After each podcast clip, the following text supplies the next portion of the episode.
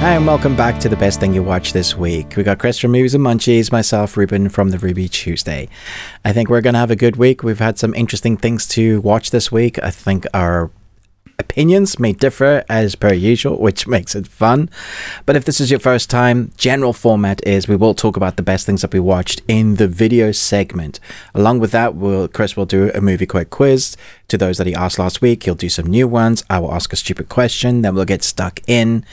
And I'll do an anime section or segment at the end if I have anime to talk about. And then we jump in to our audio exclusive content, which is wherever you listen to podcasts. And that is pretty much everywhere. We have a good community that is joining us there at the moment. And this week we have a film that Chris had never seen before. I'd seen many, many years ago, that I think is one of the best films. Like, it should be in one of the top one hundred films of like most interesting and unique story experiences. It's called Old yeah. Boy. So if you want to hear us talk about that in the podcast section, join us for that. If you're on our Patreon, which starts at just one pound, we have over ninety films there. Uh, the Patreon has the video segment as well, so you can watch us in all our glory talking and being silly and, and, and nonsense, as well as whatever you guys ask us to review on the Patreon, because there's different tiers and people ask us to review series and movies. We do skits. There's a bunch of cornucopia of stuff that is literally one pound. And before we get stuck in, lastly, first week of February, which is the third. I think it's the third. Next week. It's next week, no, no. dude. No? It is next week. It's Gosh, well, at least that, when you were listening to this, or when you the, when we were recording yeah, this, yeah. third. Yeah, I came around quickly. Oh. We're going to be doing another live. Now, our first one was particularly long; was three hours, uh, because we just love talking so much, and we had a good time chatting to you guys. So Absolutely. We're going to cut it down to two hours. We have a, a plan of how to do that, uh, but it was a lot of fun. And so, if you want to see this live, which means all the mistakes get kept in. Everything. uh, anytime we mess up or swear or say something that might piss off somebody on the internet and we go, jug on, uh, uh, then that all stays in there. So that's all good fun. Thank you for supporting us last time for those that did come. Oh, I think so we had, great. you know, initially we had about forty to fifty people, and then people still watch theirs normally. So yeah, it was a really good experience. So we're going to keep doing that once a month. And so the next one is uh, next week. Uh, U K time would be four p.m. Uh, U S time is... Pacific time, U S time. Pacific, sorry. Has... You have so many time zones in America because yeah, Pacific... it's too big. Yeah, definitely. Yeah. Pacific eight a.m. eight a.m. So I think between those two time zones, you can work out whatever time. And, and you know, if you're around, if you're awake at that time because of whatever your work life schedule is, then please do join us. We appreciate your eyeballs being live with us. Yes. Uh, is that everything, Chris? Yes, I think so. Cool. Yep. Do you want to... Uh, talk to us about your movie answers from last week. Yes, Nostromo said I'm fired, so I don't know if that, if that holds up for everybody, but he did get all three, so whatever. Okay. Um, the Bunny Dojo, Nostromo, Chris Retzlaff got all three.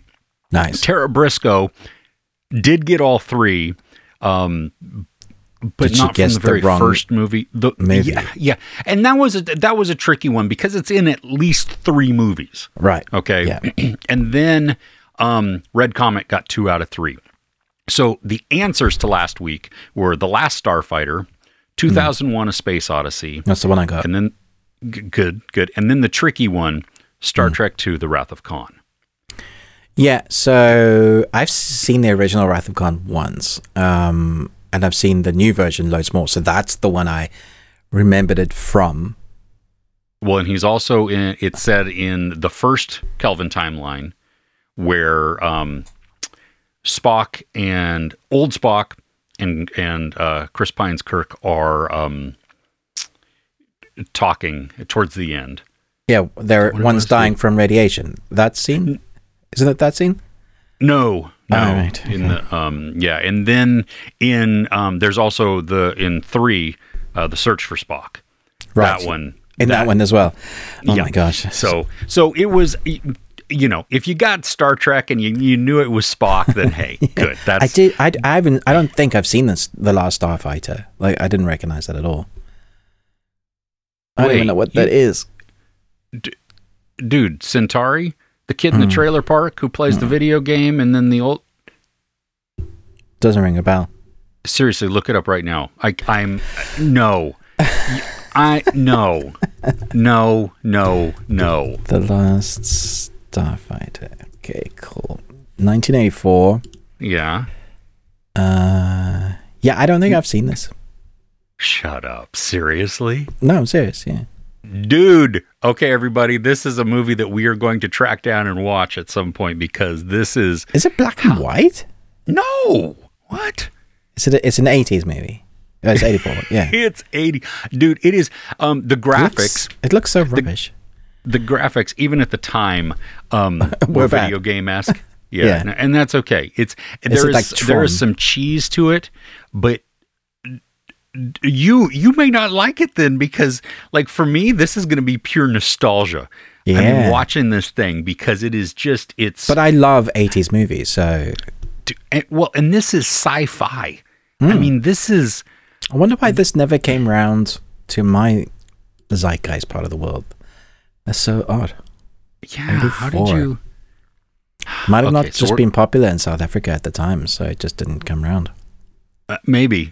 Yeah. But okay, so we're going to have to... Yeah, we'll... Um... okay. We're going to watch maybe that. Okay. Next week's movie. There you go. So, okay.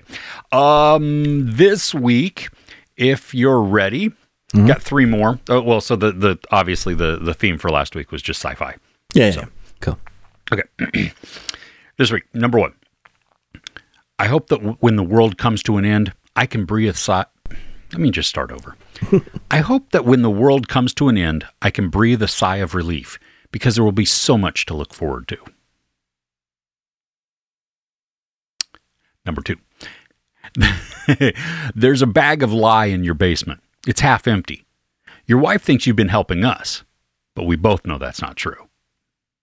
Ah, that rings a bell. I know that. Oh my gosh. That's my job. That's what I do. I'd like to think if you're seeing me, you're having the worst day of your life. Hmm. Okay. Uh, nice intense, quotes. Intense roles actually on each of them. I didn't even think about that part of it, but yeah, it's, um, so anyway, let us know in the comments. Uh, we'll give you the shout out next week. Uh, oh, or I'm one fired. second. Uh, this is for thumbnails. Because we hadn't done one. I, I was like, oh yeah, I just remembered something. Yeah, cool. Oh, yeah. That's funny. Okay, good. Yeah, well, okay. uh, Ruben, do you have mm. a question for us? Um, yeah. I don't know if I've asked okay. this question before, actually, but... I think I'm, I might have. Maybe I really am getting old. But I went and watched an Indian movie this week um, and it had an intermission. And I was like, should we go back to intermissions for long pauses? Because I was like, yeah, this is great. I'm going to go pee. This is a two and a half hour movie. I've watched half an hour of trailers and ads. I need to go pee. I've reached that age in my life yeah. where peeing, peeing feels good. And then I was at the urinal. I was like, what is the best... time or the best feeling when you've had a pee, because like it, you can be really really painfully full mm-hmm. and then you're peeing and it doesn't feel, but you can be really full and it just feels so good. You're like uh. That's not the question, but feel free to answer. The question is, do we need intermission? Bring back intermissions. So like that was a weird transition, dude. Yeah, into was, urination. No, oh my great. gosh, this is perfect. Yeah. Okay. Uh, I think, yes. I think if the movie is over, you know, if it's over two and a half hours, mm. then yeah, do that. Because there were, there have been some that you, you just need to be, you know what I mean? But you don't know when it's, you don't know when the right time to take a leak is or to mm. get up and, you know, whatever. And so you could end up missing something pivotal and, I don't know. Yeah, I'm I'm all for intermissions when um I have yeah, done that. Like films I'm really enjoying and I don't know when to get up. Like yeah. are they talking? No, it feels like they're building up to something. I really gotta go. Oh, they did build up to something. Damn it. And then I'll go. And my son would be like, you missed the best part. I'm like, son of a bitch. Yeah, no, there was, I, and I'm trying to remember the movie that we had watched recently, but um, like we were, we were right towards the end of the movie. Okay. And my son, um, was it, no, one of my, I don't know. One of my kids was like, they had to go and they could, you know, they were, they've been holding it and holding it and holding it. And like, you know, that something big is coming towards the end, right? Yeah. We're coming to that climax and they just couldn't hold it. And they watch, you know, watch, walk by and stuff like that. And after the movie, um, cause then the movie ended like four minutes later, something like that. I mean, it was crazy. Um, and then found out, well, they, they, they started to go out and were like, no, wait a minute, I can't do this. So they walked back in just into the hallway doing the dance. Uh, in from well, the, they, just that little alley so they could, e- e- dancing yeah. around going. Mm. Yeah, exactly. Well, and I remember, you know, when we saw Avatar, uh, The Way of Water, like I didn't get up and pee in that. Yeah. And the walking to the bathroom from the the screening, like I was doubled over in pain. Yeah. My my bladder, my stomach, and the whole just midsection was so it's not healthy painful. For you. No, oh no, no. And I'm shuffling because I'm afraid that literally I'm going to pee my pants. Yeah, and my my wife tells this story when she was pregnant with our first son. She was heavily pregnant, like eight months. I one of the Lord of the Rings films was out mm. and we went to go and watch it, and she'd watched it, but it was so good. But when she's when she's coming out, because she's so pregnant, you know, that pushes down on your bladder. Yeah, oh yeah, she's walking like a duck because she knows if she walks normally, that's just it, going to be over. Like my water's broken sort of thing. It's so, uh, yeah, she's yeah, she remembers that painfully as well. Yeah, well, and you know, uh, Way of Water was not worth a, a kidney infection. No, it's it wasn't. The first Avatar, maybe. Maybe. But the second one, no. Oh. So, yeah, I think I think I think the filmmakers, if they're going to make a long movie, you should be cognizant of this. And and mm. you know what I mean? And that's a, that's actually a bonus to your audience because you're you're thinking of them and their comfort, and you're thinking of the the larger audience also, not just You Why know, not the young make kids it who... a, a big event? Like make it like a salad as a selling point, and now and then bring like old school trays of you know walk up and down the aisles if you've got cash or even like those quick things and sell sweets and stuff to people. Uh, you make extra money. Like, yeah. Come on, you could you could make it a thing. You could have special advertisement during that time for those that just sit there and wait like five minutes. Oh, yeah. Yeah, yeah. Absolutely. Mm. See? Okay. Mm. That's a good question. I think they should. Yeah. All, All right. right. Let's let's cool. jump in. All right. You, uh, you want to start? You want me to start? We I, sure. I think we have overlap on some of them, but we definitely do, but I think I have more than you this week, so I will start, I guess. Okay. Okay. Yeah. yeah. Um. Okay, so this film, I had a big cinema... week this week uh I watched three films at the cinema, which is very unique for me. uh I am tired because of it. It takes a lot out, like it just you don't think it does. Like, how hard is it to sit down and watch me? It's you gotta go there, you have to eat the popcorn. you have to I love it. You have to eat the popcorn. Well, yeah. You, There's you somebody to next to you, gun to your head, like, finish that bowl. you you have to put the M and M's in the popcorn. um, oh, and man. That is how my diet works. Fair enough. No, Fair um, what was I saying? Uh, you, you went to the cinema, long, a lot of movies to this week. Um, takes a lot out of you. Yeah. Tired. And then? And then we got caught on a tangent about popcorn and M and M's. Uh, all right. Fine. I don't even know what movie you're talking about. So great.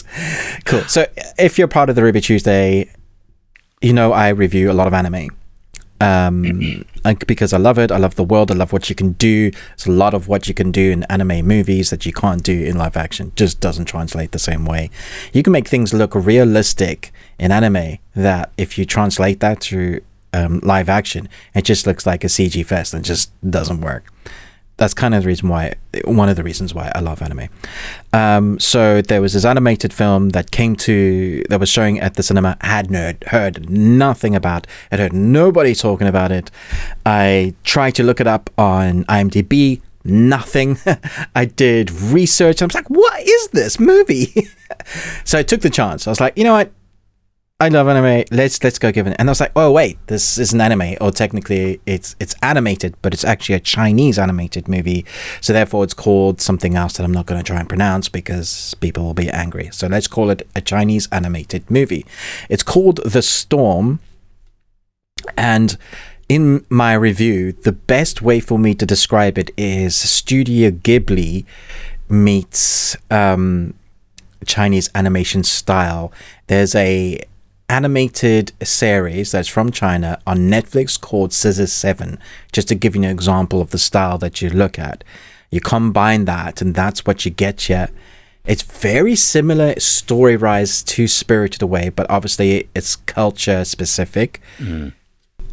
And I still don't know really to tell you what happened. Like it, it it is a fairly confusing story. You you come out going, yeah, that was awesome, but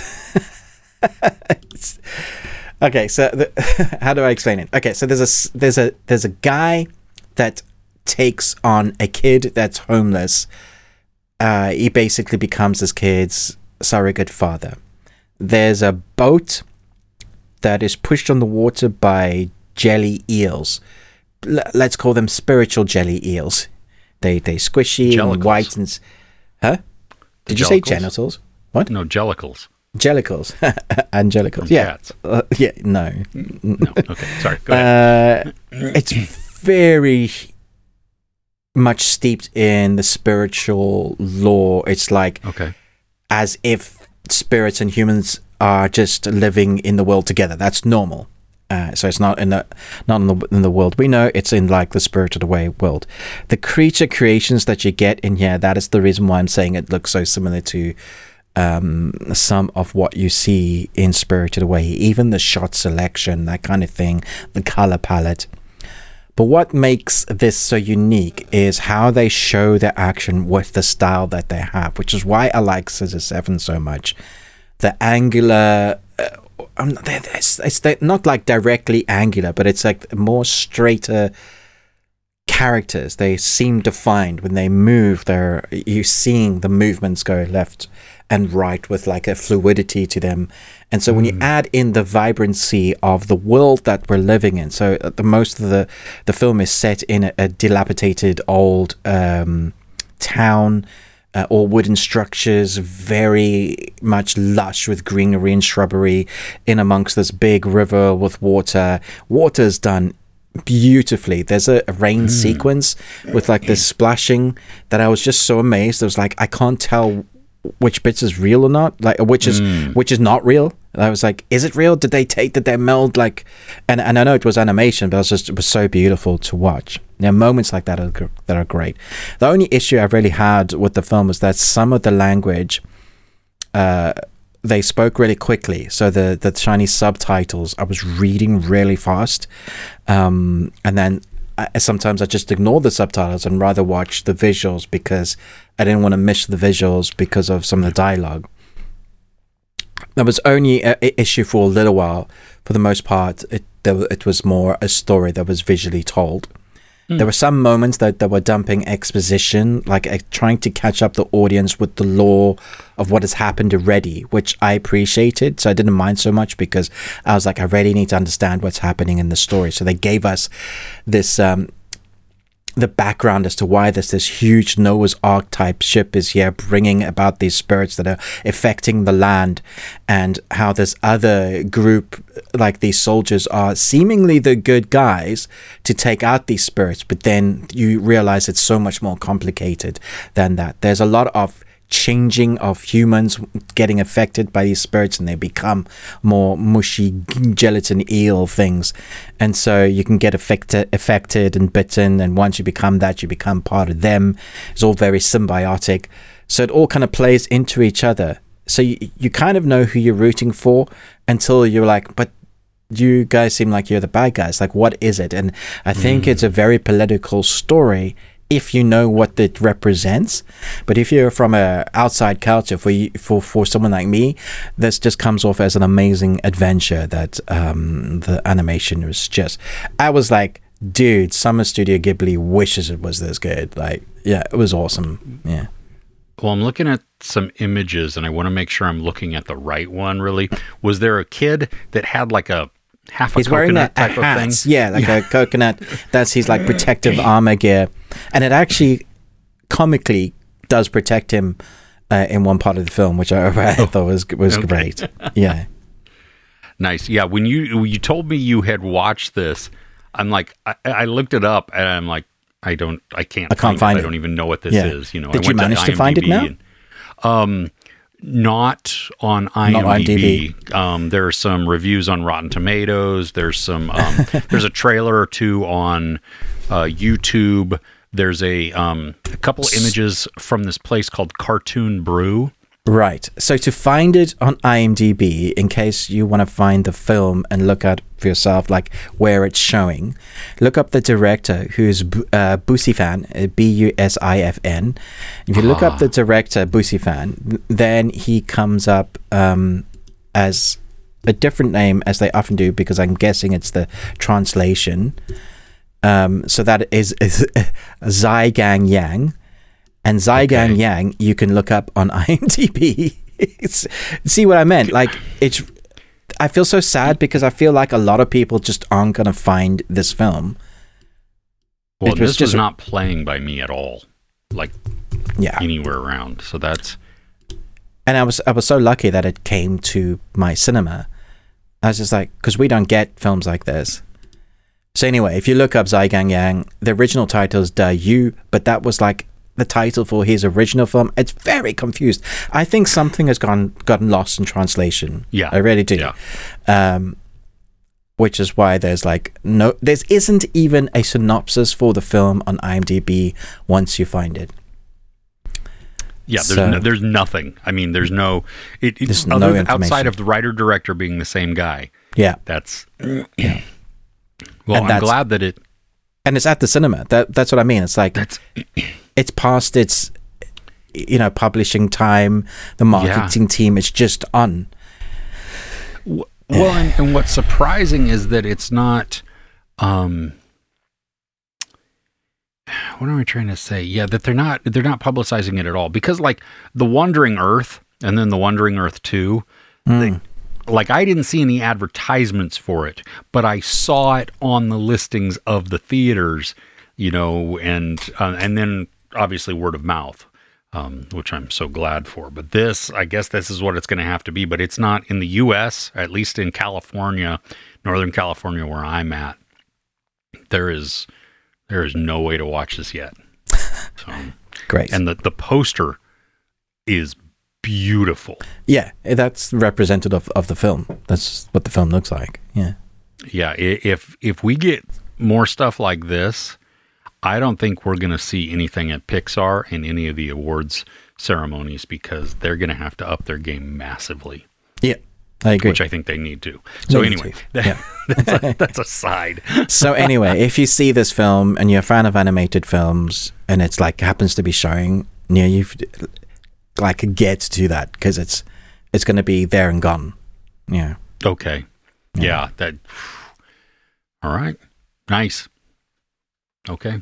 Cool. So uh, what's what's on your list? Well, Sundance uh, on the online version portion has been going on. It started on Thursday. Um, Friday, I watched five movies. Dude. Yeah, we bought. Uh, my wife and I bought fourteen uh, tickets to fourteen movies. Holy crap, man! Um, yeah. So I have I have I watched two on Thursday, five on Friday. I have seven left. You watch five um, movies. I, Jeez. Yeah. Yeah. Well, and I have to, here's the thing though. I have to get through them by ten fifty-five p.m. Sunday night because, oh, because that's they're when all timed? Access expires. Yeah. yeah. Okay. So, uh, yeah. So anyway, I've got, I've got a bunch to watch, but I just want to briefly touch on one that I okay. saw, because some of them I've really enjoyed and some of them have been, like, one of them actually pissed my wife off because it was just, it was, it, and it was the one, one of them that she really wanted to watch. Right. It was, it was terrible. It was just done. It was like, so how bad. Did you get to Sundance sort of thing? Yeah, yeah. And yeah. actually, if you want to hear more about that, um, that's going to be on my list of the worst thing I watched this oh, week. Oh, okay. Yeah. yeah, I'm excited so, about that. Okay. So that'll be in the audio section. But I want to talk about an Austrian film uh, okay. just briefly, because yep. obviously I have no idea when this is going to come out or anything else. But What's it's it called, called Vini, Vini Vidi Vici. Oh, Vini so, Vidi Vici. Like, yeah. Like, you like know, the name. I came, Vini I saw, Vici. I conquered. Yeah. Um, so this is a drama and a dark comedy, but it's way more on the dark side than on the comedy. The quick synopsis that's on um, IMDb is the Maynards and their children lead an almost perfect billionaire family life. Amon is a passionate hunter, but doesn't shoot animals, as the family's wealth allows them to totally live free from consequences. So you kind of know where this is going to go just right off the bat. And the opening sequence um, takes away that mystique. Because the within the first couple of minutes, we, we see what this family does because they're ultra rich. There are um, there's some weird sounds that happen in this. Like the score is bizarre. Like you hear this this repeating type of drum, like throughout the entire movie, not nonstop, but it would just at key points, like it's trying to accent something.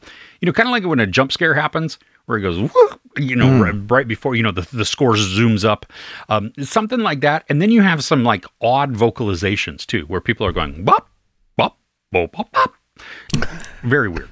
Okay. But the Does it content, it, um, that was distracting for me, honestly, that part okay. of it. But the, the drama and the story is intriguing because you are watching these people who they function like not even outside of the law or above the law, just without any regard for anything because they are so rich that they just don't care.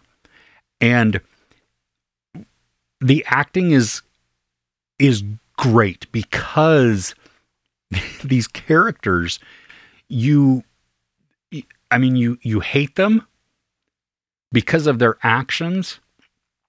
But then also, if you look at some of their internal actions, like this dude, the main character, Amon, he is a massive family guy.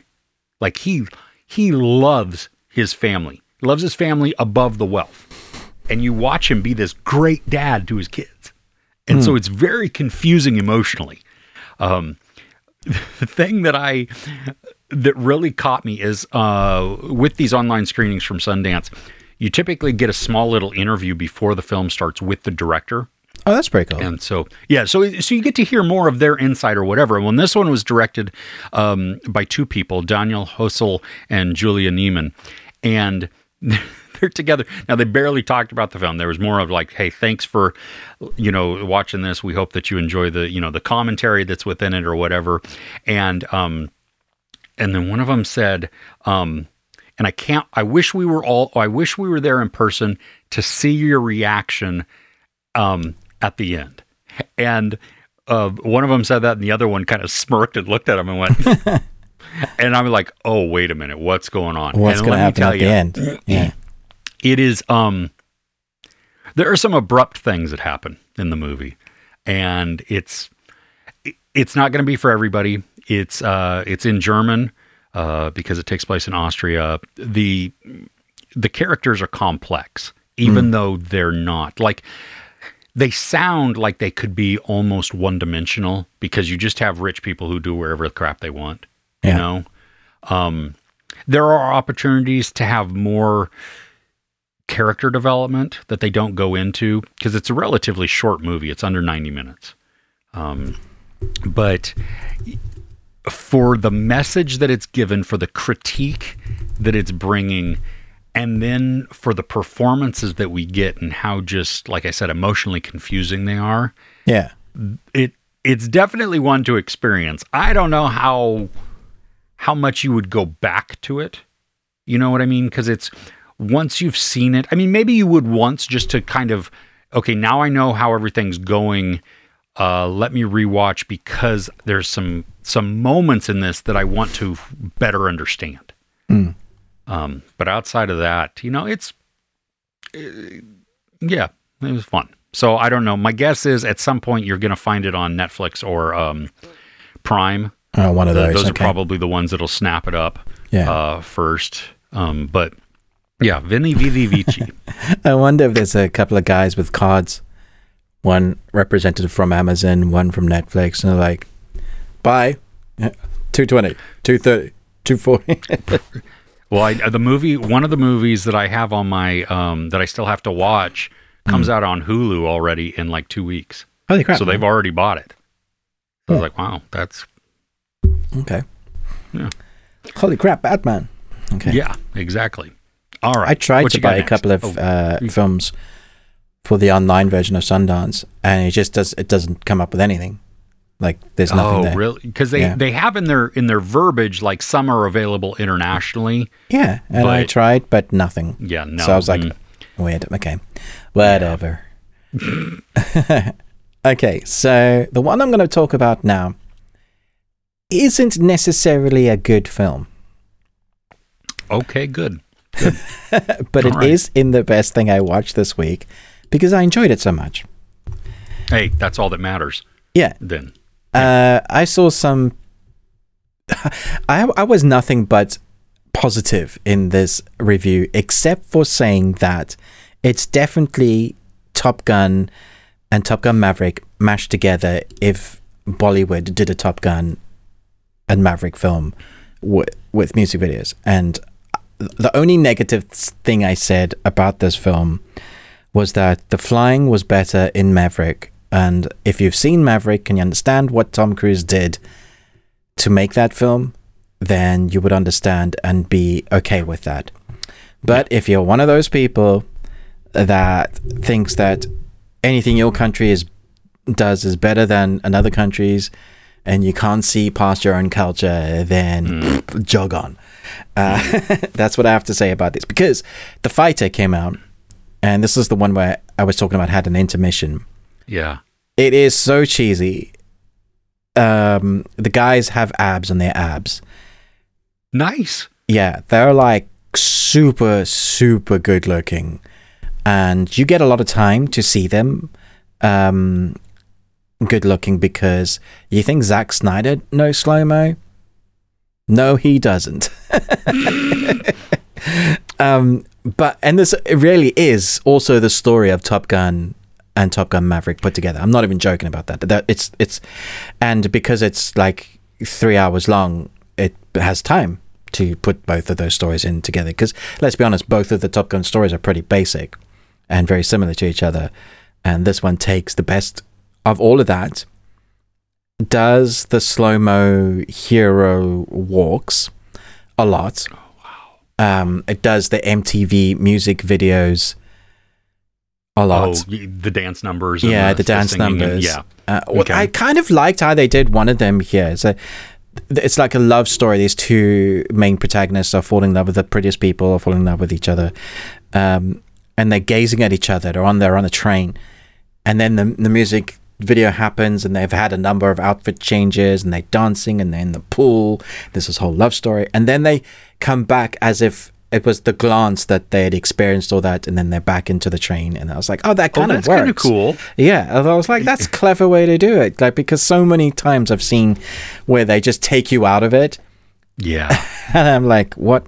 But this film is unapologetically knowing what it is. So the cheese, the dialogue lines, the, the moments that it's so patriotic where they're waving the country's flag, you know, that kind of thing. Yeah. You can't be mad at about it because America and the U K have been doing that for years. They've just oh, yeah. stayed in that nineties action, and they were like, we like it when we know who our heroes are. We know who our bad guys are. We want escapism. Our life sucks normally on Earth, so we're going to make this the best possible time that heroes are overpowered and the evil villains are just, wah, I'm evil, like Skeletor, yeah. and uh, off you go. And so I watched it. I was the only only white dude in the in the audience. And um, when I when I arrived at the cinema, I was the only one there. Uh, oh, wow. I was ten minutes early, okay, but that's just me being my anxious self, getting there early. You were only ten minutes early? Yeah, yeah. and they and, and no one was there. Up. Yeah. Wow. And I okay. thought, oh no, that's sad for this film. By the time yeah. the ads had gone through like ten, fifteen minutes, it was halfway full. So, so like everybody arrived, and I was the only white guy. It, it was a, a range of uh, Indian age group, so it was like young teen to like probably sixty, seventy. Um, and then when the film started and they started seeing the actors, there was like whoop, and and then there was like non-apologetically filming for like ten, fifteen seconds, like the sequences like of the, the dancing or, yeah. or the title. And you know what? I didn't care. I wasn't upset because they were so enjoying celebrating this film, their culture being represented as film. I was, I was in it with them, man. That's so great. See, that's the kind, like I've loved it when I've seen some Indian movies and I have an audience with me. Yeah, because it you get the the excitement and everything. You know, I mean, it's it's for me, it becomes a cultural experience because yeah, exactly you know it's that. something outside of what I'm normally used to, which I love. Mm. Uh, when I watch them, when it's just me in the theater, like the movie may be fine, but it's just kind of a it's kind of a more of a depressing and lack of you know. It's like mm. watching a horror film when when the theater's packed and everybody reacts. I mean, that community yes, response exactly. and engagement is outstanding. So mm-hmm. sorry, go ahead. Yeah, no, no, so that's that's what I, I felt. I'd, I probably would have given it a lower score had I been the only person. Mm. But because I could see how much other people were enjoying it, what it meant to them, I was able to step back from my white self, my forty-year-old bearded man self, and go, oh, okay, this is actually, this is what the film is, it's doing what it's meant to do. There's a lady that had like recorded the dude in slow-mo as he's like all wet and he's got it, she caught it, and then I can literally see her tweeting, check out what's his face from it. I was like, that's hilarious. She's like, that's woo-woo. So good. Well, remember, what was it, was it Pathan when we you were yeah. like, some lady next to me was like, ooh, and yeah. it happened to me also, like really? There were some people who they were like, ooh, like that, okay uh, fair enough. Like, yeah, he's ripped enough, so man. Okay yeah I mean, like, dude, you, you work for that body, you might as well get the praise for it. So exactly yeah well, and going through um just looking at I M D B, I mean, I definitely um like some of these people look familiar, like Anil Kapoor. um oh we def- we've in, definitely yeah Anil Kapoor, you know, yeah. uh Deep Deepika Deep Padukone. Yeah, definitely but, seen but her. I, I'm sorry, I messed up that name. And I'm sure some other ones too that, you know, that so, if I... So, uh, uh, Deepika, Deepika, who you just mentioned, was in jo- uh, Jawan and Pathan? And Pathan, yeah, yeah, yeah. So, anyway, that's cool. So, it was it was a fun experience. It was. That's what you're... Yeah. Okay. Yeah. Um, how long do you think the movie would be if they didn't have all the slow-mo? Three minutes. I mean, it's it's not it's not that bad, but it's almost every shot. Seriously, it's, it's a lot of slow mo. Yeah, well, I saw the the trailer playing a few times, and there are a couple of like awesome ones where you have this uh, fighter jet flying in between two helicopters, so and it good. slows down for a second yeah, to see yeah. that. That is a great use of slow mo.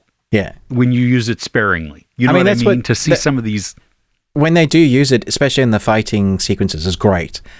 I I just don't know that I believe that it, I, and I'm I'm pretty sure that it wasn't them, like, I don't know that's real. Like, we probably yeah. have the shots of the of the, the pilots flying the planes. That might be yeah. real. But the actors, they're probably in a green screen rig uh, in a shell. Gotcha, yeah. Yeah. Although yeah. there's a lot of thanks to the various um, pilots and like oh. in the movie, so I, I don't know, but it had a feeling of green screen to it in part of it. Okay. I just didn't get that same sort of oomph that I got from, like, say, IMAX cameras inside the cockpit uh, of a yeah. plane, yeah. like Maverick. Yeah. Yeah. Oh, I saw a dude without a shirt on. Wow, he was ripped. I told you. Yeah. Yeah, that was yeah abs, abs on abs. abs. Yeah, that was okay. Yeah. Cool. Good for you, dude. Make I, me I, feel bad. Yeah. I like donuts too much. Yeah. Um, I like the one shape, round. Yes. Yes. Okay. You ready to move on? Yeah. Okay, this this might surprise you. I don't know, because it's on my list, um, and we're moving from uh, one airplane thing to another airplane thing. Mm. Apple's Masters of the Air. Oh, this um, does surprise me. Okay, uh, I didn't yeah, think no, you, I didn't uh, dislike like this. Oh, okay. okay, I just I had issues with it. Um, we're not going to do spoilers because obviously only the first two episodes are out, and we have mm. seen the entire series. So yeah, um, I. There are some there are some fight dogfight scenes towards the end of the series. Holy crap! So brutal, I mean, just chaotic. How do you even know what? That's what I thought. How do you know who you're shooting? I swear you just shot down your buddy. Well, and could you imagine having to bail out? Oh, I in mean, amongst would, that, you, you, bailing out was terrifying then anyway, as they showed us. But, dude. Yeah.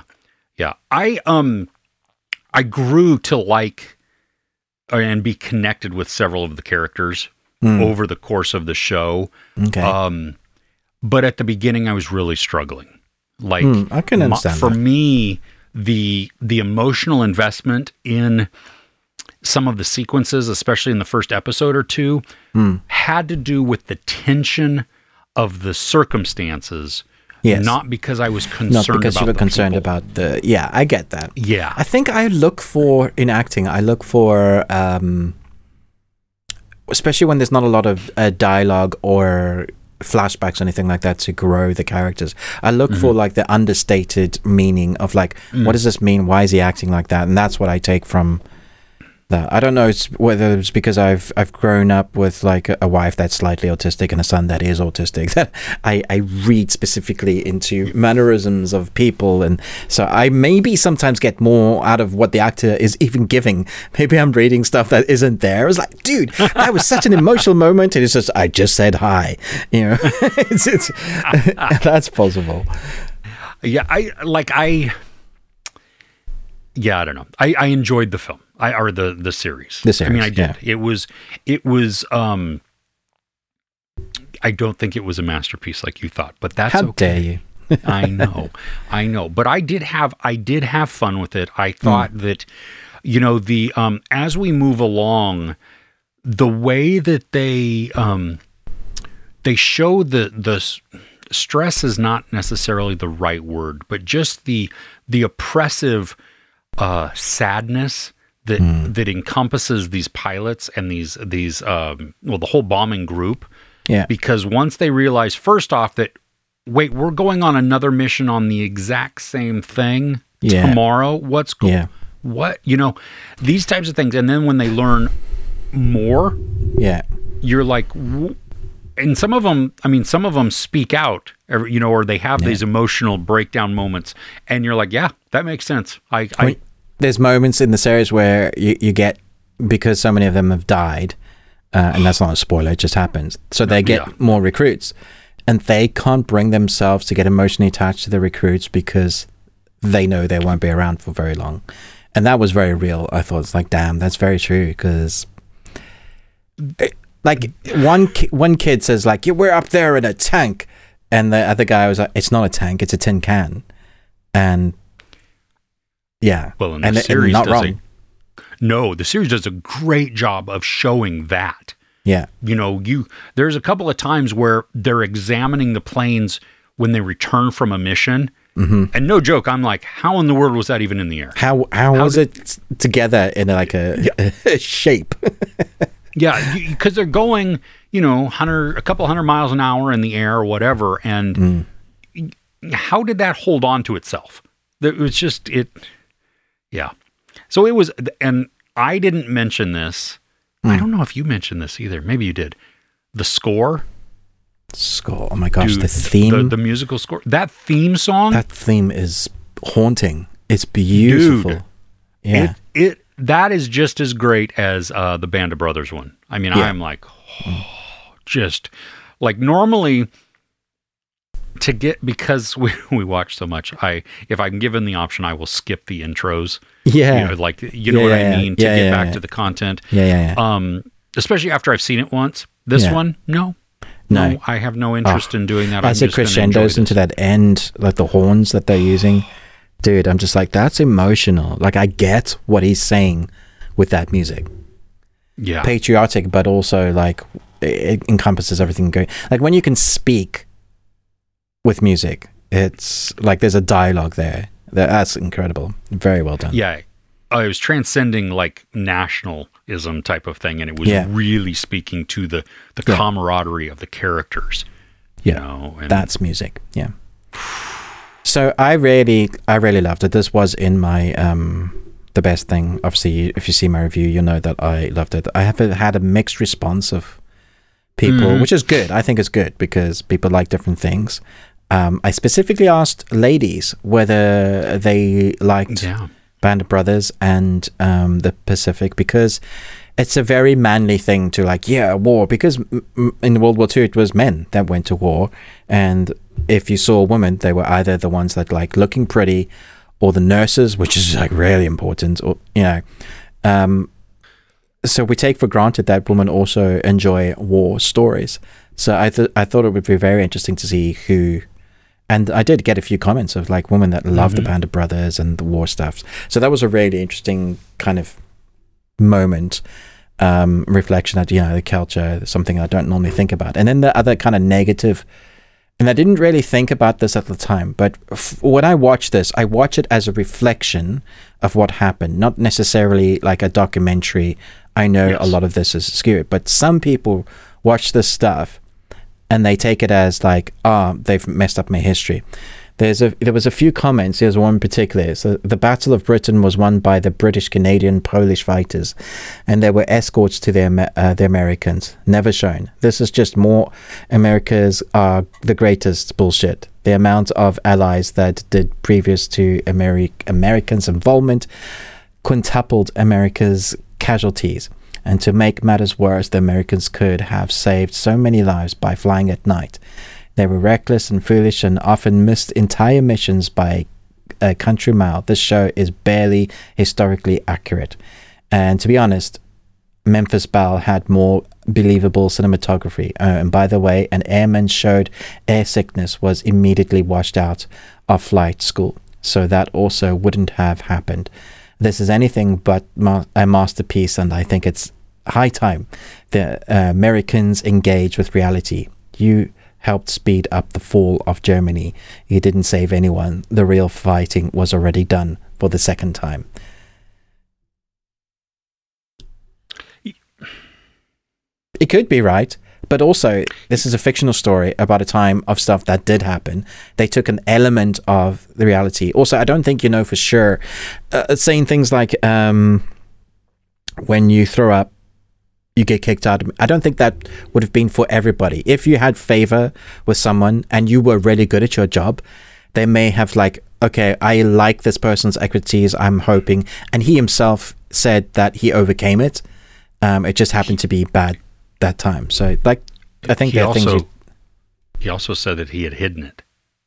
Oh, uh, yeah. In that specific, I mean, he yeah. was like, the, the people were surprised mm. by it because he... It was had, like, how is he, he here? Yeah. Yeah, exactly, exactly. So, uh, I mean, I, I can understand the nitpicks and stuff like that. That, sure. And if it bothers you that it's not absolutely historically accurate, fine, fair enough. Especially but don't because keep I watching think it you, then.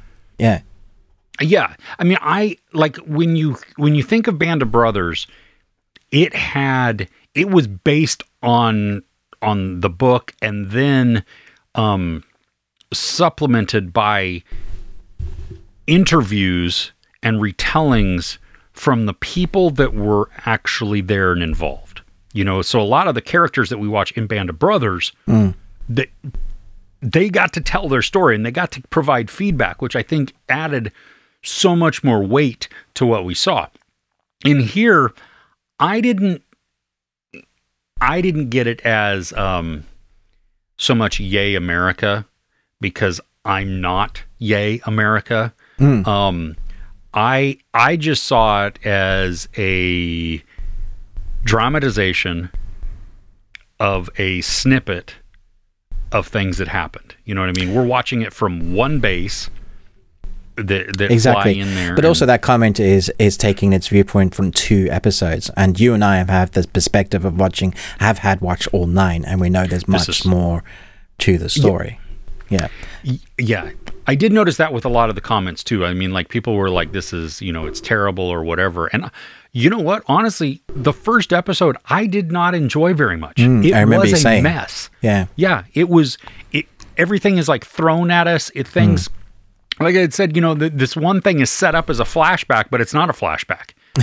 I mean, it's just like, what? I, I'm, Where I'm am confused. I? Wait Which a minute. Time, time out here. Yeah. What's going on? Yeah.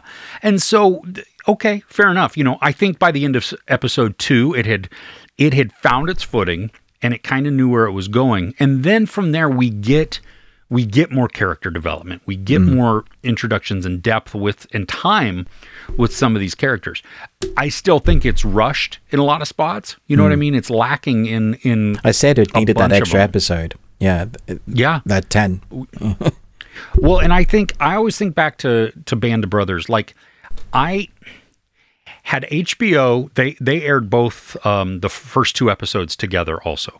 Right. Had they only shown that first episode where they're just at Currahee in mm. basic training, I don't think people would have watched beyond that. Interesting. Because yeah. it was it was massively character building, mm. but not story building. Like we right. did great. Why am I getting these? And then we get to watch them like go, and there's like, holy crap, okay, this is, you know, now I'm in it. Mm. And so you needed all of that time that that is slow to give us this context. Who do we like? Who are these players? Why are they important? You know, and where are they going to rise? And are we, so anyway, I reckon there's going to be a massive resurgence of the Band of Brothers now. I, I watch it at least once a year, mm. uh, except for the episode "Why We Fight." I cannot watch that episode again. It's That's the one where they depressing. come upon the um, the the um, the concentration camp. Right. I mean, it's it's it's a very important portion of the story. Um, yeah, but Sorry, I can't my, do that to I, myself. I, um, yeah, I've gone oh. to sleep. for, for those on the audio, Ruben's camera stopped, and he just happened to be blinking at that moment, and so literally, Ruben's like, he has fallen asleep as I'm up, talking Chris. to him. I'm going to sleep. All right. Your time is up. You're boring. Yeah, you're boring now. Thanks. I'm gonna swap my battery. Oh, dude, that was great. So the only reason why I read that comment, um, because I do think the comment was particularly facetious and miserable, but he also had some points. Like if that, if it meant a lot to you, looking at it from different viewpoints, if you thought like, yeah. this is your history and this is like, maybe you got family and that particular mission, like he said that thing about, uh, you know, doing the missions at night. Uh, and we, we weren't, and I was like, yeah, these, that's kind of right. Uh, Well, and it's raised in the, the that it is, that argument itself is that raised argument in the is raised in the series. Yeah. So yeah, yeah, yeah. That's I, that's I think unfortunately for for some shows or you know, that the week to week, mm. this is what you run into. Yeah. Um, I think I think Disney has run up against it a lot with their Marvel stuff, yeah. you know, and the Star Wars stuff, and yeah. a lot of it's warranted because it just it is rushed or whatever. Although but that didn't help Echo, did it? They dropped all no, of that. No, it didn't. It was still poo. Yeah. Well, then it was five episodes. Yeah, you went shorter. What's going on here? Why are, I don't? It's the we've been complaining about the length for ages, and they're like, you know what? Let's make it shorter. Yeah, but we'll give them to you all at once. Yeah. Oh, good. Okay, so yeah, I just think. um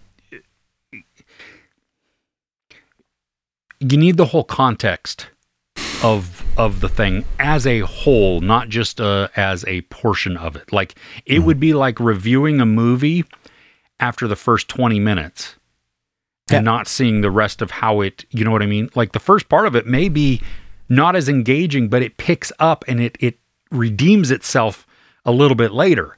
There were a few so, reviewers, uh, critics, a while back that would openly out themselves. Like I watched the first episode and the last episode of the series, and I have to say I don't think it was very good.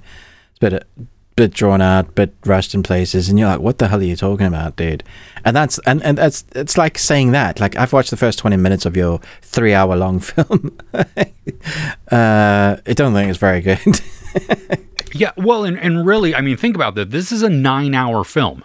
It is, yeah. Each episode you know, is like a about feature. an hour. Yeah. yeah. Well, and the last one's over an hour. So yeah, yeah.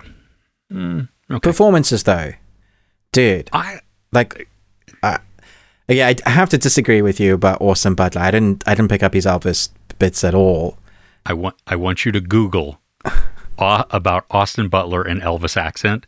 No. I kid you not. There are so many comments and threads and news articles. He actually hired a dialect coach to help break it.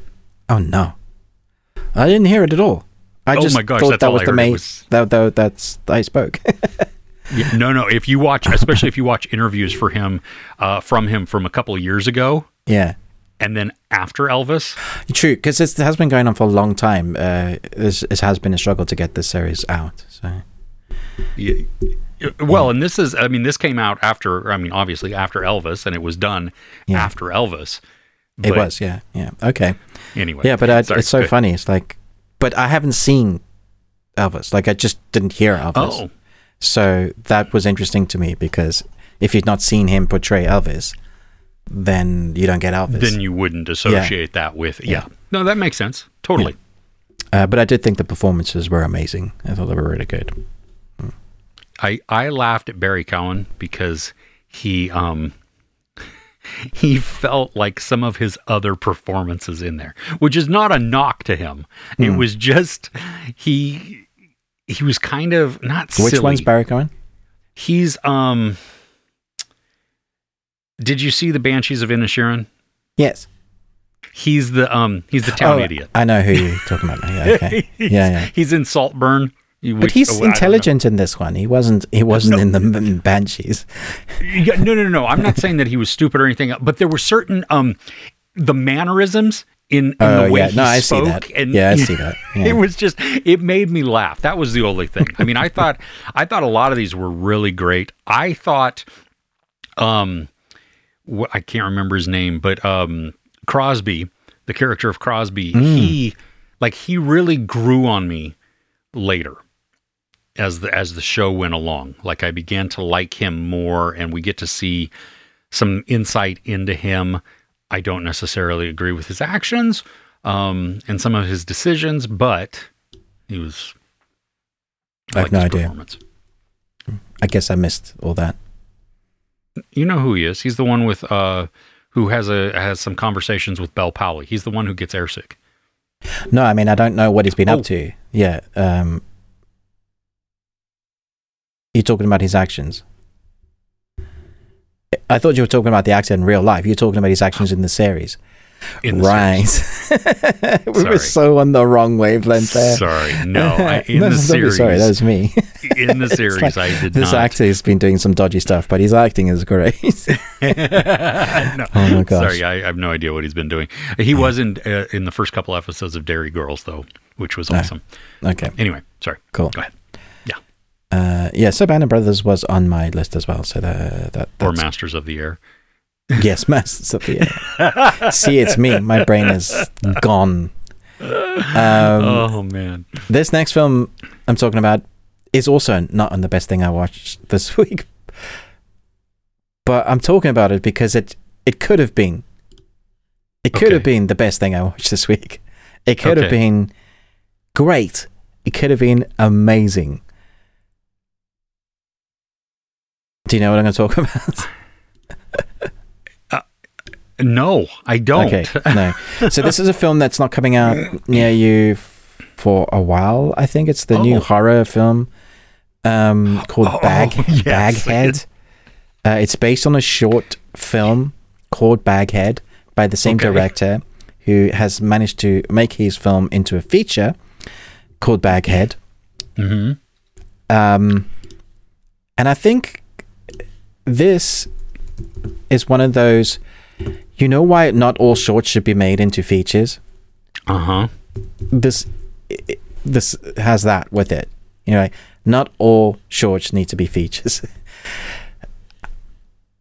I'm upset because the creature creation, the lore is all excellent. Like, it's really interesting. The execution of this film is great, but the story doesn't hold up for a feature-length story. It doesn't go places where it needs to be. There's some lore where this character, the, the Baghead, is it like an entity or a demon in a humanoid form? You get to ask it to bring back someone from the dead, and you can speak to them for two minutes. As long as the, the it swallows something that you have from that person, like a necklace, uh, a hair, and it, once it swallows that, it almost becomes that person, and mm. you've got two minutes to talk to your loved one. Okay, once the two minutes are up, the demon is then in control, and so it can say anything as your loved one, but it's completely perverted and wrong. Ooh. Uh, uh, which which is great, like the lore there. But so last year we had the the film uh, with the hand. Oh, Talk to Me. Talk to Me. Pretty much the same sort of premise, except it's not mm. a hand; it's a it's a physical body. Um, and so with Talk to Me, they had a whole bunch of people do it, right? Yeah. To see, the, they didn't do that in this. What? They had like two people do the thing. And I thought they were going to set it up. They did set it up to do. I expected, because they went, there's this young girl that inherits this house where this person is as part of it, and she kind of signs her. She is now the, the guardian protector of this thing. It's her responsibility mm. to keep it from being in the outside world. That's kind oh, of the story around. And all the rules. Yeah, you don't want that.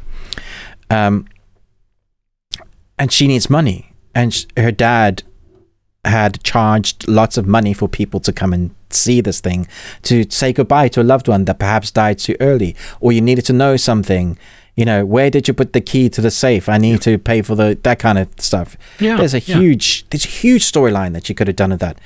They don't do it. It's just like it I was like, the place that was obvious, it's like the checkmate move that's obvious to go, they just didn't go there. I'm not, I'm going to take his pawn instead of taking his queen. It's just a really weird.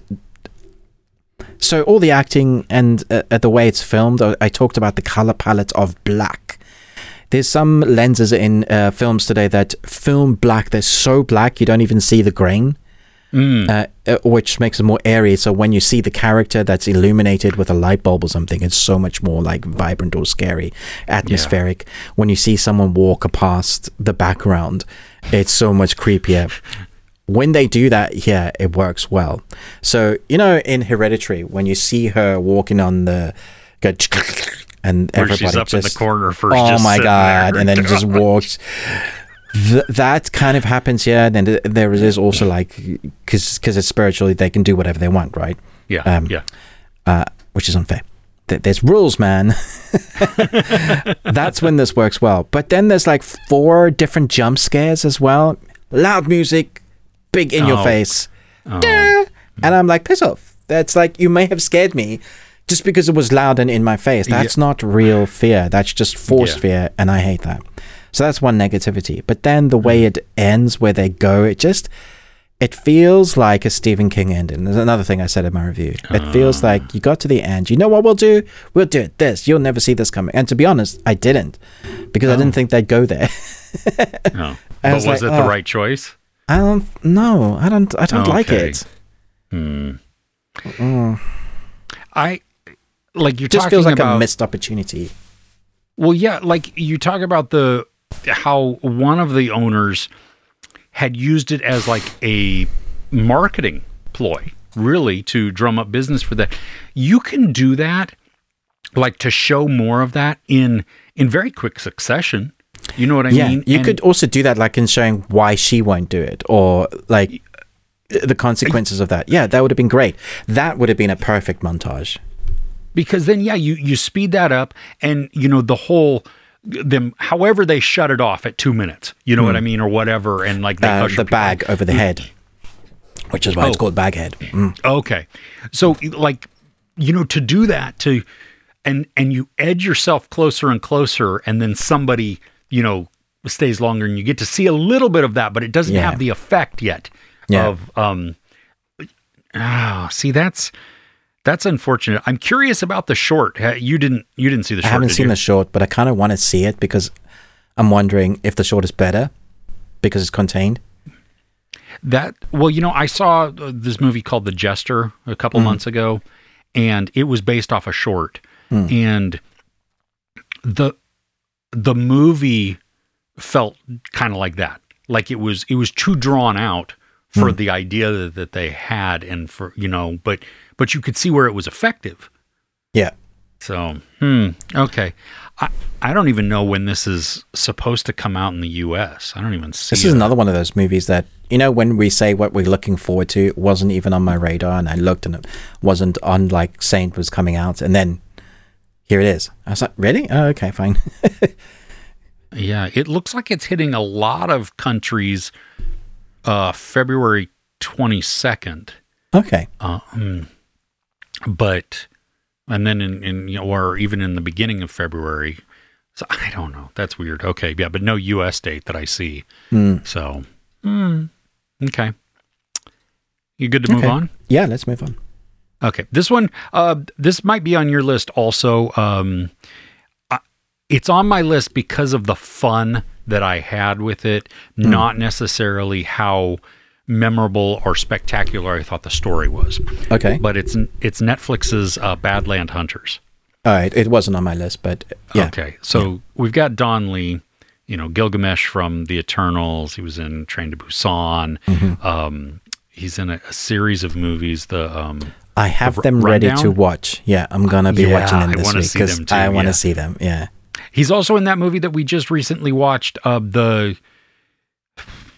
something about the gangster, uh, the gangster, the cop, and the serial killer. Oh yeah, or yeah, yeah. something like that. Whatever that was. Um, so this, the reason that I enjoyed, the reasons that I enjoy this film mm. are the action mm-hmm. and the comedy. Yes, the comedy is unexpected. Yeah, um, and it's like probably you probably the, wouldn't be on your list if the comedy wasn't in this movie. Oh no. No, yeah. I mean, because the action was fun, but yeah, it was good. just action. It yeah. was, I mean, I, I enjoyed watching big hulking Don Lee punch Move. people so quick. and them fly. Oh, flipping I egg. Mean, feet, uh, feet like you, just, you can't take it seriously because, like, even when he uses a shotgun, the person flies like thirty oh, meters. And like, that's not what shotgun does. but no, I but love the fact it does in this movie. There's a part through the door, and yeah. you're just like, ser- th- okay, cool. That was, that was fun. That's all Fine. it was. It was, yeah. Yeah, yeah, exactly. That's what I, so I was enjoying those things. I mean, he's, he's walking through questioning people, and when they don't have the answer, or they don't know, or he even believes, he doesn't even get, let them answer. He's like, you don't know. And he does something to him. I mean, I was laughing about that because it was just, it understood the assignment of giving us some comedic moments. Yeah, exactly. Through this. And then the one scene, um, Where where he's reaching for something, oh dude! My gosh, I how relatable is that? So, so relatable. I, I he's saw also, myself because he's do, a big dude as well. Yeah, he, you don't have the the range of motion.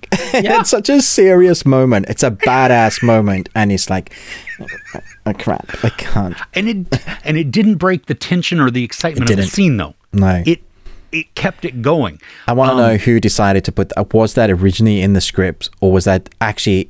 He couldn't he reach it, so they just kept it in, and it just elevated it so much more. Yeah, see, those were the those were the things where like, okay, this is great. Um, the story itself, I think, is forgettable. Um, it's not. There's nothing. It is, in but this, I wouldn't have wanted more from it. Like it, the A to B of the story, you're going to rescue someone, and you're going to save the day. You're the hero. Stop the mad scientist from doing. Like, is there more of a story that you could have had from this? I think, I think by building up the relationship, the past of Don Lee and the girl. Oh, you could have, yeah. I suppose we could you know have had a mean? bit more like, of their time. There, in, there was a, yeah. there was a respect there, a care. You could tell that he cared for her like a daughter. Yes. He felt huge respect for the grandmother. She mm. looked up to him, and the grandmother was like thankful and, you know, just grateful for to him. So there's there's a past there that we don't really get. Um, and so that would have made it more of a reason. I mean, you can get behind, hey, a innocent girl has been kidnapped, yeah, and now somebody's going to go get her. Fine. Yeah. You know what? Right. That makes sense. That's, you make him the hero instantly just by doing that because, you know, she didn't, you know. So it wasn't, yeah, it wasn't, it wasn't a terrible story. It just wasn't memorable for me. It was just kind of, I think it gave me enough. Like, I liked the kid that wanted to be the hero, but wasn't quite oh, just yet. Him. Like he, he yeah. was growing into being a hero. Yes. I loved the woman that was in love with Gilgamesh. That uh, I don't know whether she was the gold lady? An, like an old crone, but you know, he gives her a snake, and the way she handles that snake, I was just cracking up. Well, and or then late. him referencing it later to be yeah. like, "What was that? What was that about?" Or like the wine. It's just there are moments in this that were funny that just really helped.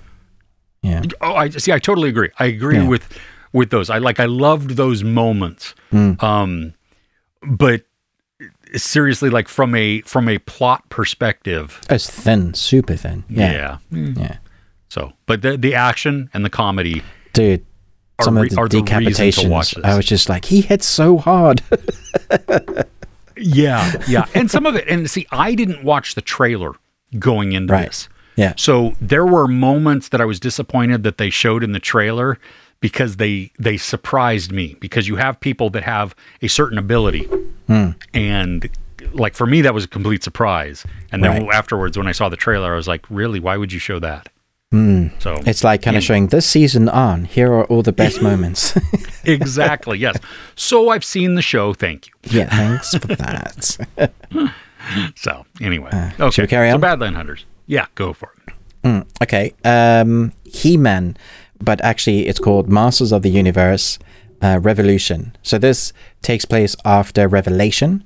Uh, and we all know how well Revelation was received by a lot of the fans. That's why do, I didn't do, review it. Do you remember just, the comments, Chris? Oh, yeah. Oh, yeah. Yeah. No, I do. I just, that's why I didn't engage this time, because I just, I, okay, so mentally, I couldn't do that to myself. There's been a miracle in the zeitgeist of the, the, the fans. Most of my comments, I would say seventy-five percent. Are positive, are everybody going, I wasn't really a fan of Revelation, but this this is great. And even the ones that are still not on board with this one are very much um silenced by the positivity that this these five mm. episodes have gotten. uh um I'm like, okay, cool, you guys, and you like it now. um I always liked it, so I was trendy first, but Uh, for me, curve. this season was just a celebration of all things He-Man, and that's what I liked mm. it. My only negativity was just because it's five episodes, it feels rushed in places. There's some storylines that I think we could have had more, but I also wonder if we did have more, whether it would have felt drawn out. Um, so I think they did the right thing. I also read somewhere that this is Kevin Smith's last like foray into it, which is sad mm. because... now that it's like positive, he could have probably done more with it. Sure. Um, and uh, the end leaves us with two end credit sequences that lead us into places like, oh, we're going there for the next storyline? Awesome. So we definitely want more. So I don't know if it's them just seeing, gauging that they could possibly do more if at least the fans now love it, which it does seem like the positivity towards this is much, much better. Animation, story-wise, we get a lot more of He-Man. I think that's what people were upset about, is that in the previous one, there was... it's called Masters of the Universe. It's not called He-Man. So it's exactly. all of the characters. There was the lesbian relationship with Tila, which was kind of lesbian, lesbian, not really even going there. It was just a bit. Um, yeah. And people didn't like that. There's less of that. So I wonder if he pulled back some of those revolutionary storylines, which is why you call it Revolution. Um, some people don't like Mark Hamill's voice acting for Skeletor. Skeletor. I th- dude, dude rocks the Skeletor. Like I, I, yeah. I don't get it. I mean, I understand some of the complaints is like he just sounds like he's um, Joker. Joker, mm. and it's like, yeah, he kind of does, but I think it really works for this character. Uh, I love him as Skeletor. He's, and for me, the best character is Skeletor. There, there's a sort of storyline that I can see them building into. A lot of characters got redemption storylines. I think Ooh. It's possible now with the writing to do a redemption storyline for Skeletor, which would be awesome. Wow. Like, don't yeah. make him a good guy, but make him no. much more relatable, uh, like, on his journey. Because we've had that for um, Evil Lyn. She was a, mm. she had a big storyline of uh, like a redemption story this time around, and it really okay. worked. I Do love the action. I love the redemption stories. I, I think it's excellent. Yeah. So this this was not billed as part one. It was no, no. This is a complete story, five episodes. Wow, yeah. That, the, it's kind of unfortunate mm. then that they're getting all of the positive response now. Someone said. Season two should have been season one, and I was like, yeah, I get that. Ah, okay. Mm. So yeah, hmm, that, well. You got any cool. more? I got no more. Okay, um, I'm just going to talk about my anime it's over nine cool. for this week. I'm only talking about one. In two thousand nineteen, there was an anime series that came out to season one called The Promised Neverland. One of the darkest animated series I've ever seen that also balanced real, genuine innocence and comedy. So on one hand, you have all these kids in this orphanage, uh, gifted kids, isolated, idyllic orphanage discover the secret and sinister purpose they were raised for. So essentially, in the season one, they find out that they're raised as livestock for monsters. Um, oh, that's dark. Yeah. Uh, and there's all these orphanages around a secluded place that we believe is Earth, but we're not sure. Uh, it's like hundreds of miles long, so they've been given a big portion of land. And so as these young kids find out about it, they make a plan to escape. So season one's all about escaping the orphanage. Season two is about escaping the place and possibly stopping the monsters. Season one has a hundred percent rating from the critics and ninety-six from the audience. Season two has um something like no none of the critics has reviewed it, and the audience gave it like forty-six percent. Whoa. That is a yeah. drastic change. Yeah. So I watched it this week, season two, because I've been holding off because I love the season one so much. I hadn't okay. heard any of the negativity, and I understand the negativity now. Not that it's bad, but there's stuff that feels rushed. There's a lot of ground mm. that they cover in this. And reading the comments, there's some integral characters that they just completely skipped over that are some of the um, fans' favorite characters uh, in... that that are introduced in season two that they just skipped over. And then once you get to the end, they wrap it up so quickly. Th- literally the last episode, it feels like they I think they it's it feels like they've started a journey for another season, and then two minutes later they come out. There's like this separation of some kids are saved, some of the kids are going to go save the other orphanages, uh, other kids. They skip over it to where they've saved everybody, and then it's like, yeah, they're just done. And I'm like, are you serious? What happened? How? There, there's a whole story there of a journey yeah. and yeah. new yeah. new challenges, and I can only imagine that that it was budgetary, and we said we're not giving you any more, and they only found out like towards last month, and so they had to like wrap it up like that.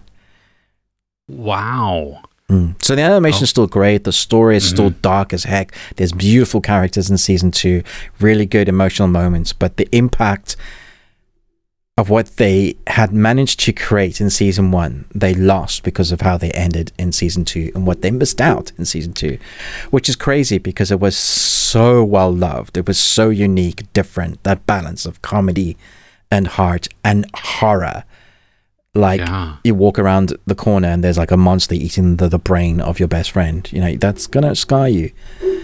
It's like mm, more food, nom nom nom. Now learn your maths. The smarter you are, the tastier you you you are. So Yeah, screw you. I'm, I'm gonna be dumb. I'm gonna be shoving things up my nose to give myself a lobotomy. A D F What? Oh my gosh. Yeah, okay, so that was disappointing. So, can I though? Let's let's go this way. Can you watch season one and not watch season two and feel satisfied, or do you? Is it like left open, and so you, you um, kind of need a resolution? Yeah, you could possibly watch. Oh my gosh, you could possibly watch to the middle of season two, like oh, okay. episode five, mm-hmm. because there's a there's a character that there's a couple of characters that you don't know what happens to at the end of season one. And they, they're a big part of it. And like you feel, oh. but you find out what happens by the middle of season two. And that is like a nice resolution. So you could just uh, end there and be yeah, you could just end somewhat there. satisfied. Yeah, it's still very okay. good, but it's like the difference between Terminator one and Terminator four. You know, it's, mm. it's, okay. Notice I didn't say three because nothing's that bad, but Terminator four, like Terminator Salvation. Uh, yeah. Okay. Yeah. Okay. Mm. Yeah. Yeah. Anyway, that's that's all my anime for this week. Hey, thanks for joining us so far on this podcast. We appreciate your ears and your time spent with us. Don't forget about our Patreon opportunity at patreon.com slash the bearded ones. One pound gets you in there, uh, access to everything. And so we invite you to check that out. If you've never done so before, rate and review us wherever you happen to be listening to the podcast. Uh, do the YouTubey stuff. Uh, like, share, subscribe. Ruben with the Ruby Tuesday. Me, Chris, Movies and Munchies. Uh, let's see here. Oh, yes. Coming up next week, the third of February, we are going live. So um, at four p.m. London time, eight a.m. Pacific time on Saturday, February third. Uh, we invite you to join us there. We had a blast last time uh, chatting with everybody in the comments. Uh, we are going to stick to a tighter timeline, at least attempt to, so that we don't uh, we don't go for three hours. Uh, but we invite you to join us there because it was a blast. Um, this week on our podcast section, we are going to be talking about Old Boy. That's a movie mm-hmm. that I had never seen before. Uh, the original one from two thousand three. Uh, Ruben hadn't seen it for a while. Mm. We're also going to talk about the thing that either did not make our list or was the worst thing that we watched, as well as hitting upon some entertainment news and some of the things that we are looking forward to in the coming week. So with that, hey, let's uh, let's dive into Old Boy. What do mm. you say? Yep, let's do it. Okay, so from two thousand three, um, and we should, we are not going to get into spoilers uh, mm. because this is, we had talked outside of, uh, or off air that um, this is one that you, if it's spoiled, it ruins the movie. Yeah. And you So can't, don't do it in the comments, please. Yeah, don't, yeah, don't let, let, if you've seen it, let everybody enjoy it like you got to for the first time. Yeah. Um. The premise, I mean, after being kidnapped and imprisoned for fifteen years, Daisu is released only to find that he must find his captor in five days. I, this is a messed up mystery and almost a horror. Oh, um, yeah. I think it is classed as horror.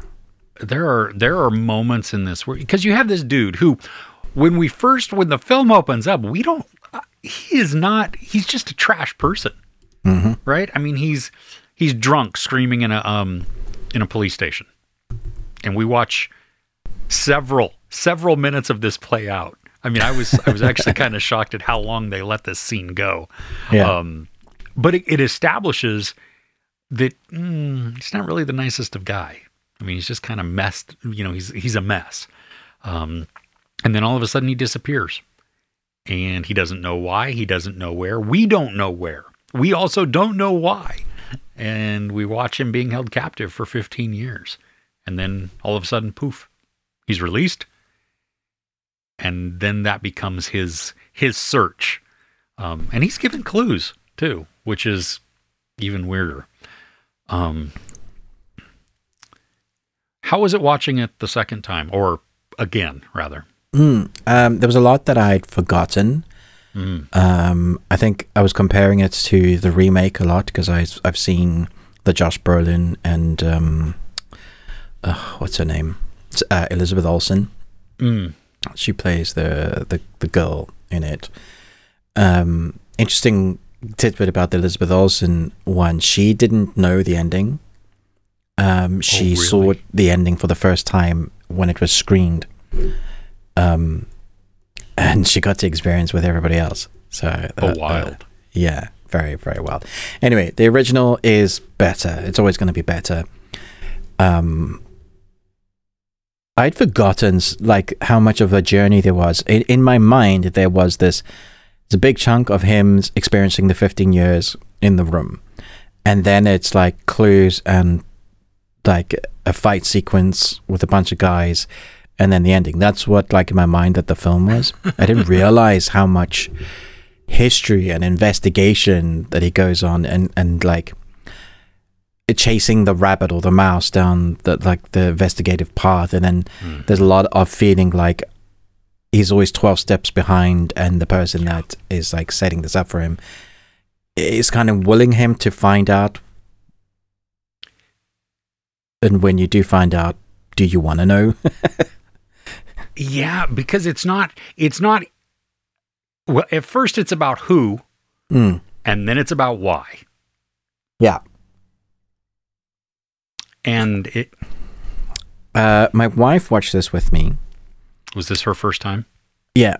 Um, okay. I think, I think she's seen parts of the remake. So she, she's like, there was familiarity with it, mm. but she was also like glued, but also our conversation afterwards was, stick me back in, give me the red pill. Ignorance is bliss. Yeah. Also, I need a shower. Yeah. Yeah. Um, this is brilliantly made. Um, the storytelling um, is, is so, it presents so much to us. Yeah. But holds back just the right amount so that it is like it, I'm not sure when you figure it out. Like mm. I put some of the pieces together very shortly before the actual reveal. I mean, you start to hear yeah. some things and you're like, oh, oh, oh, mm-hmm. you know, the, there is some, um, some fight sequences in this that are amazing. So brutal think, and very real. Like, it's not pretty fighting. No. I think to that, um, it feels like a hallway. That's, I mm. guess, what it is. And it, it's this, it's shot beautifully, too. I mean, oh, it's yeah. this, yeah. It was, I hit my microphone there. It's this, um, and nobody can see it because we're on audio, but um, the camera is panning left to right as the mm. character is trying to progress down this hallway. It's like a video being, game, like the old Street Fighter video yeah, game. Yeah, side scroller. Yeah. yeah. yeah.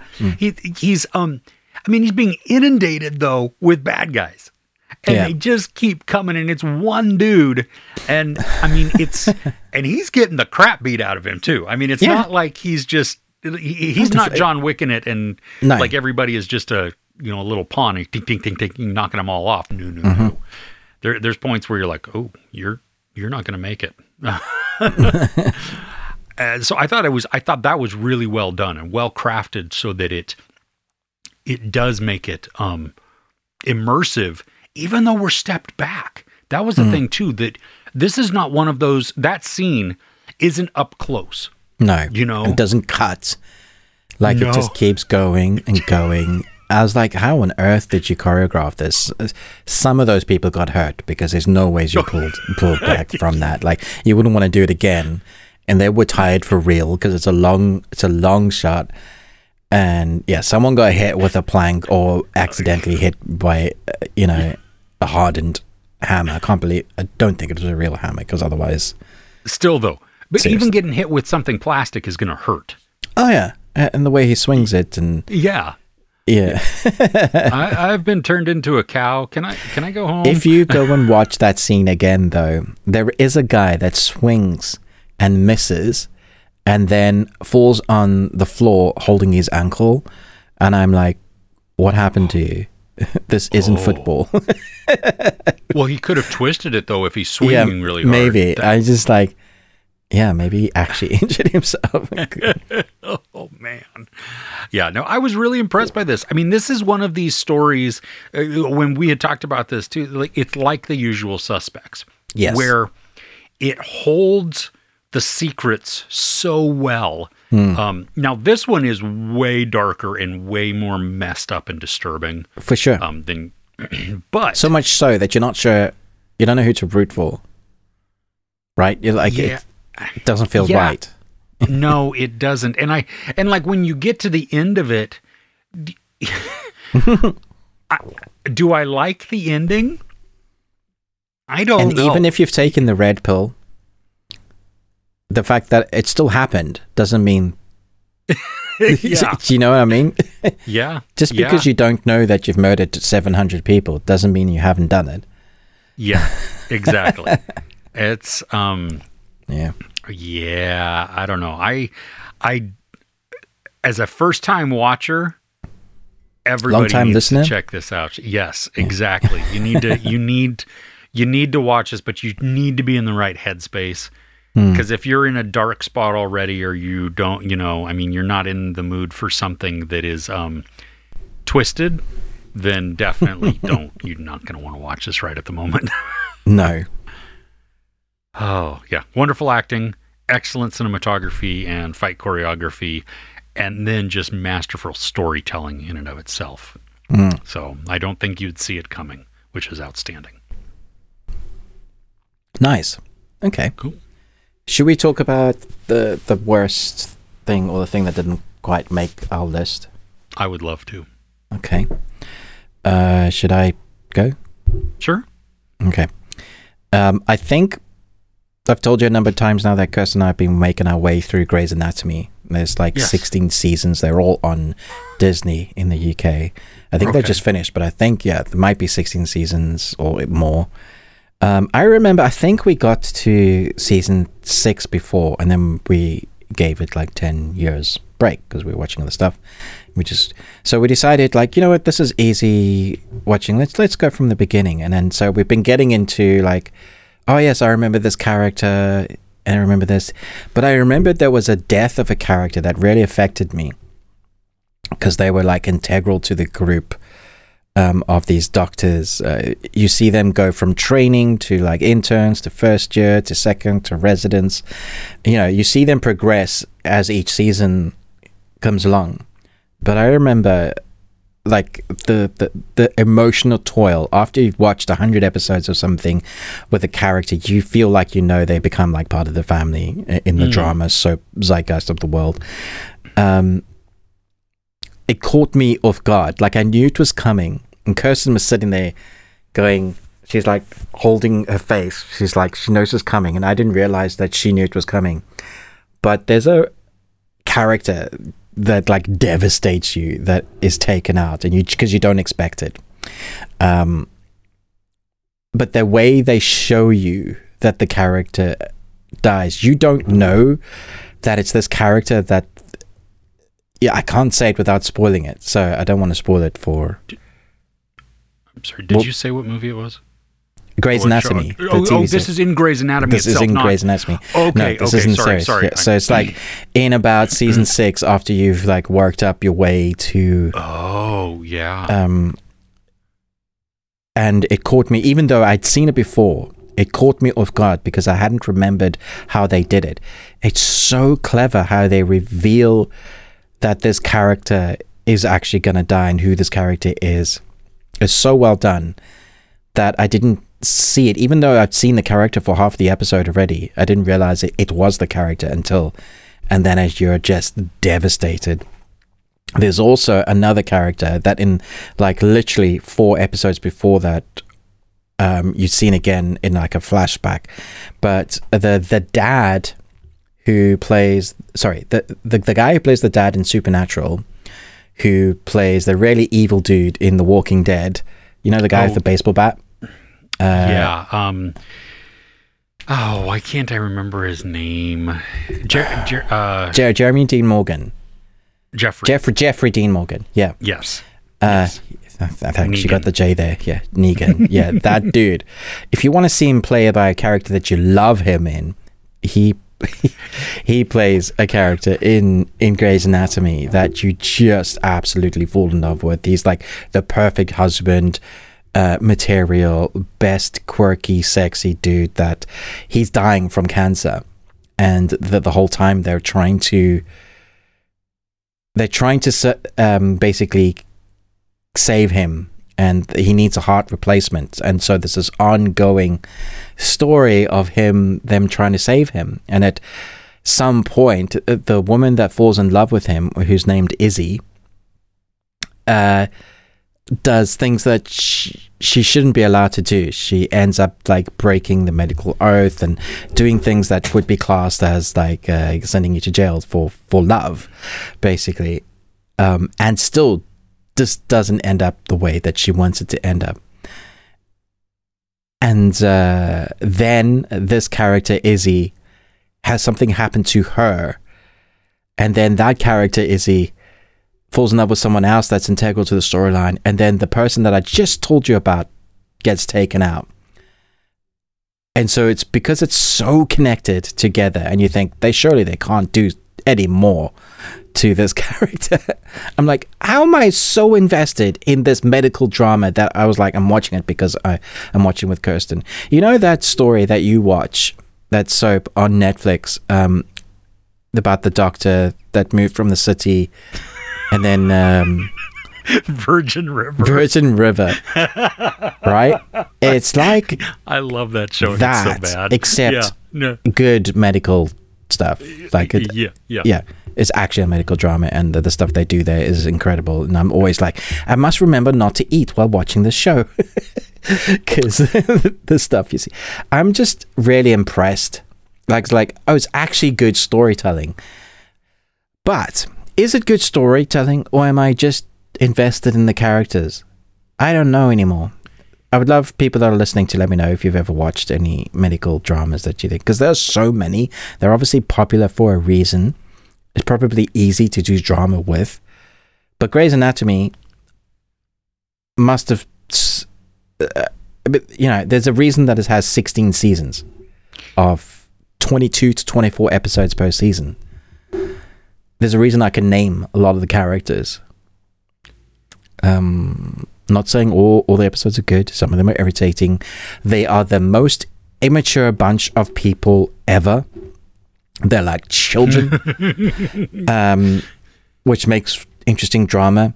They highly intelligent doctors, but they never really matured, which is kind of what happens. I think they put everything else on the line. They like everything else paused while they were learning to become doctors. So they didn't mature because of that.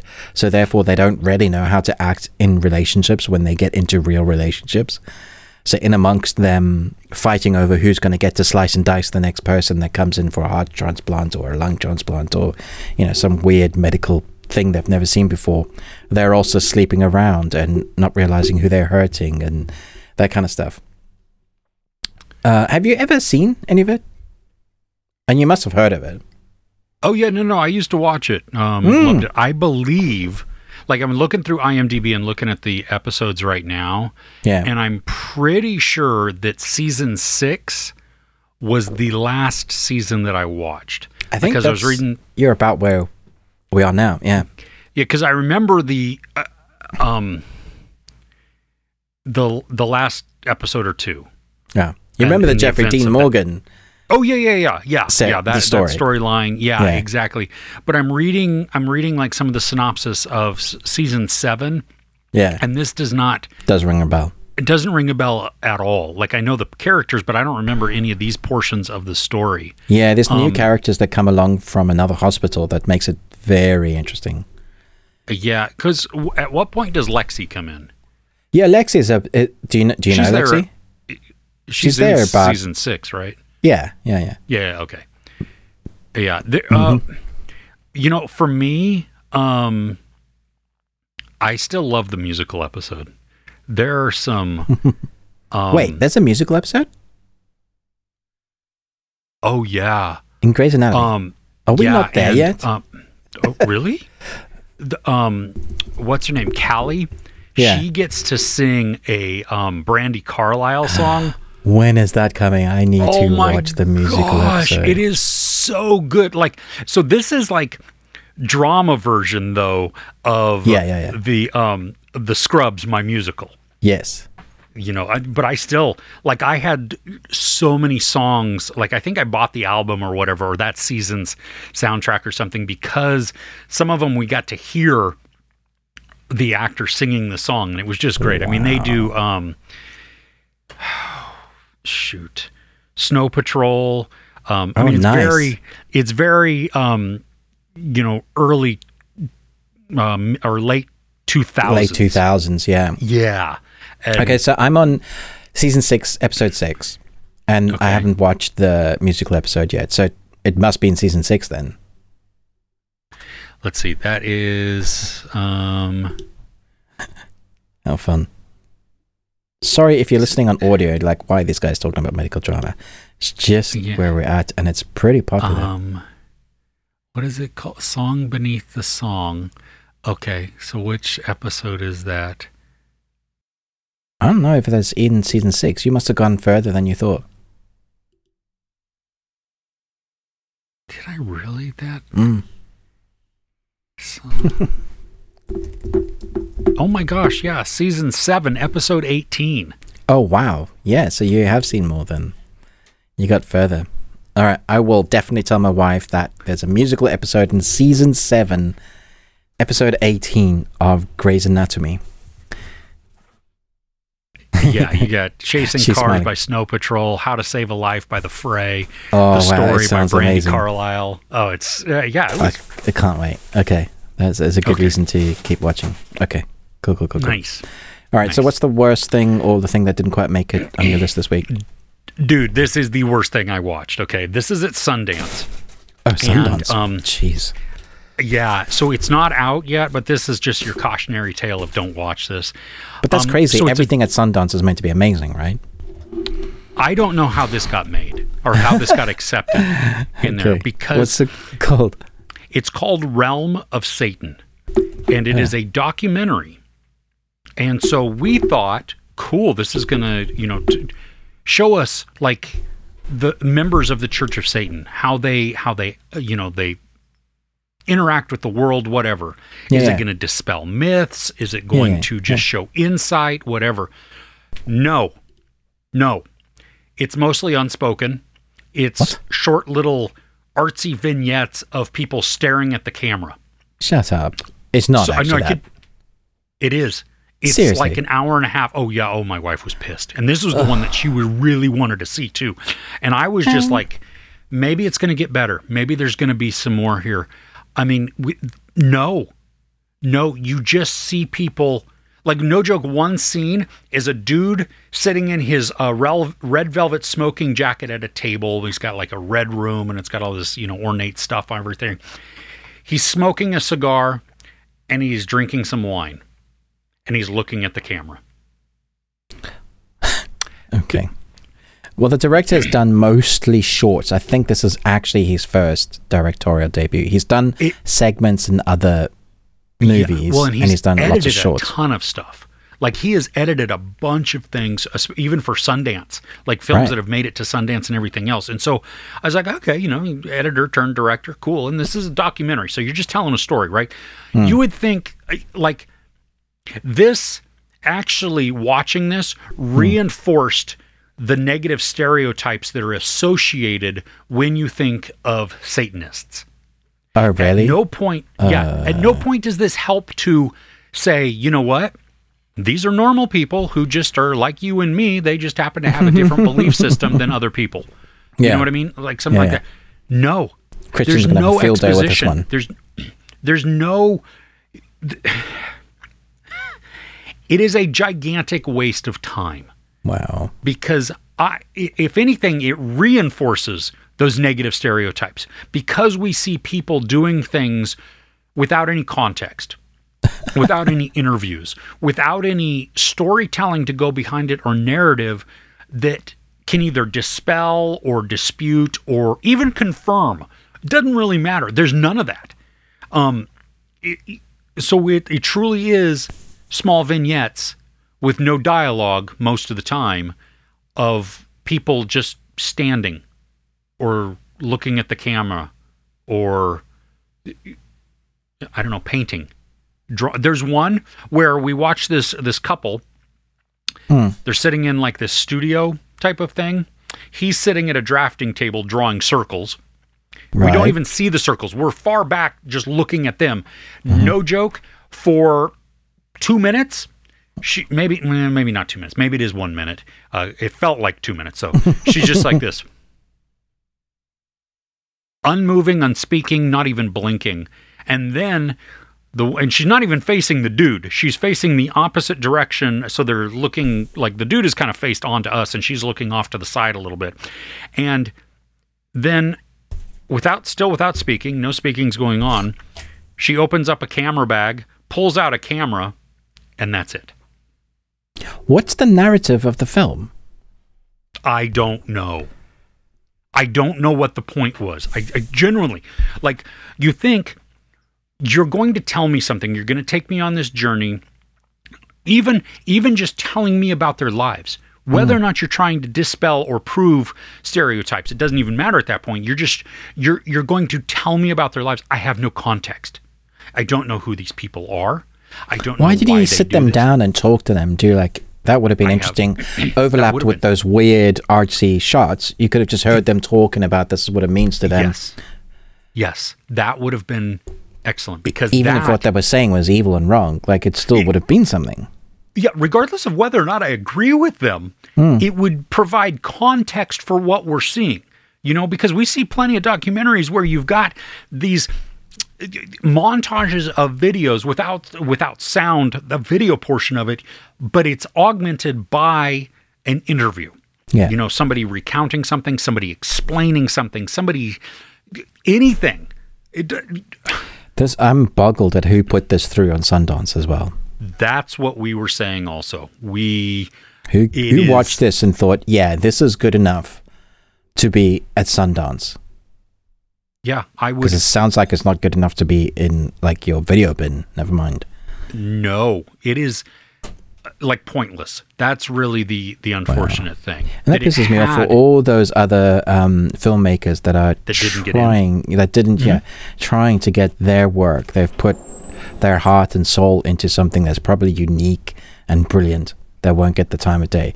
Like I think back to a film like Brick, how hard Brick tried to oh, you know yeah. get seen, and that film's incredible. Uh, Primer. People only started figuring out how great Primer is two years later. D- compared to this and the nonsense. Funny thing is Ugh. this is filmed really well. I mean, okay. it is it is the shots are uh, beautiful. Okay, maybe that's what somebody watched a bit of it and thought this looks great, let's get it in there.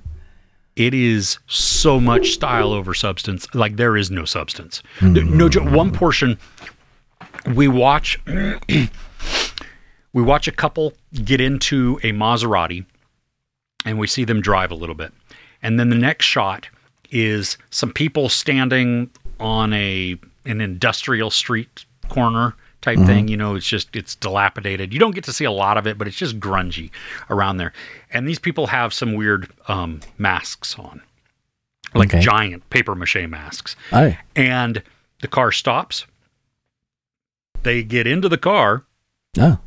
The camera has not moved. Okay. We're watching from across the street. The car right. drives off. Yeah. And then we hear it turn around, and then the car drives back the other way, and then the camera pans and follows it as it drives off. That's why.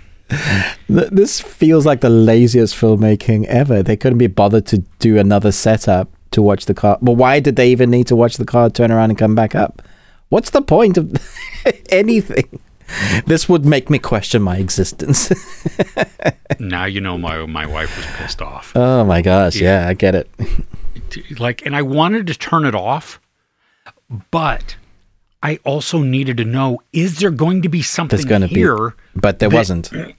No. No. no, no. You did so, just waste your money and your time. yes, yes. That was, it was, um, how long was it? I don't know. Hour and a half, maybe hour and twenty-five minutes, something like that. Um, like, let me, I'm looking it up here. Okay, right people. Now.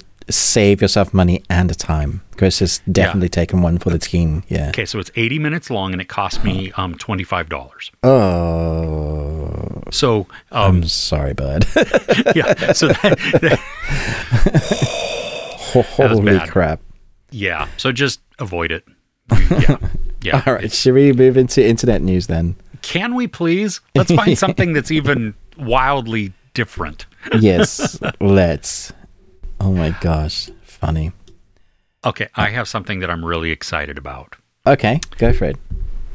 Um, Ben Affleck is directing a kidnapping thriller for Netflix. Okay. And it's called Animals. Right. And Matt Damon is going to star in it. That's amazing. Them that's two together. Yeah, see, that's exactly why that's I'm excited. That's a winning by that. Combination right there. Yeah, you got. So yes, I'm excited for that. I don't know the release date yet. I don't even think it's. Um, I think just because Matt Damon was just announced as going to star in it, I don't even believe they've started, you know, any type of production yet or anything. Right. But okay. I'm looking forward to it, regardless. Nice. Um, Aliens. The T V series is going to ignore Ridley Scott's prequels and return to the concept of the xenomorph as a natural apex predator rather than an artificial bioweapon. The series will also revert to cassette futurism design versus modern glossy look. This is the F X Alien series. This is what they've been working on. Hmm. Hmm. I'm not sure how I feel about just uh, retconning Ridley Scott's... I mean, well, if you go on... if it's... So when you say the prequel, Alien so we're one talking and two, about... I'm guessing they're talking about the, the Prometheus, Prometheus and, and okay. Covenant, which I'm... I'm not upset about Covenant. I really liked Prometheus. I know that's a contention, but... Uh, I loved uh, Noomi Rapace as the new Sigourney Weaver. I thought she was fantastic. And... I need to rewatch uh, Prometheus because I didn't enjoy it as much the first time. Oh, please watch it again because I, I think will. it's it's actually really good. But I liked um, Covenant. That oh really? Oh, okay. Yeah, yeah, I yeah. had fun with it. I didn't. You know, I just I mean, didn't. It wasn't. They need to get back to horror. I just didn't think it was so scary. Sure. Yeah. Yeah. I can agree with you there. Yeah. So whew, that was a that was a high pitched noise there. Yeah, my wife opened the sliding door. Sorry. Oh. Um, there's a new the Demon Slayer um, anime, which is obviously really popular. We've had, I don't know if you remember, like it was one of the most popular anime films. It did a film uh, called Mugen Train that everybody oh, yeah, talked about yeah. for a while, mm-hmm. and then it, we had a new series. They're doing another, like putting the whole arc into a movie called Demon Slayer to the to the Hashiwara Training. Um, so Demon Slayer is like Kimetsu no Yaiba, Demon Slayer to the Mashira training. If you were wondering like when the new season's coming out, what will happen is you'll get the season as a movie on February the twenty-third, and then a couple of weeks later it'll be episode released on places like Crunchyroll. Mm.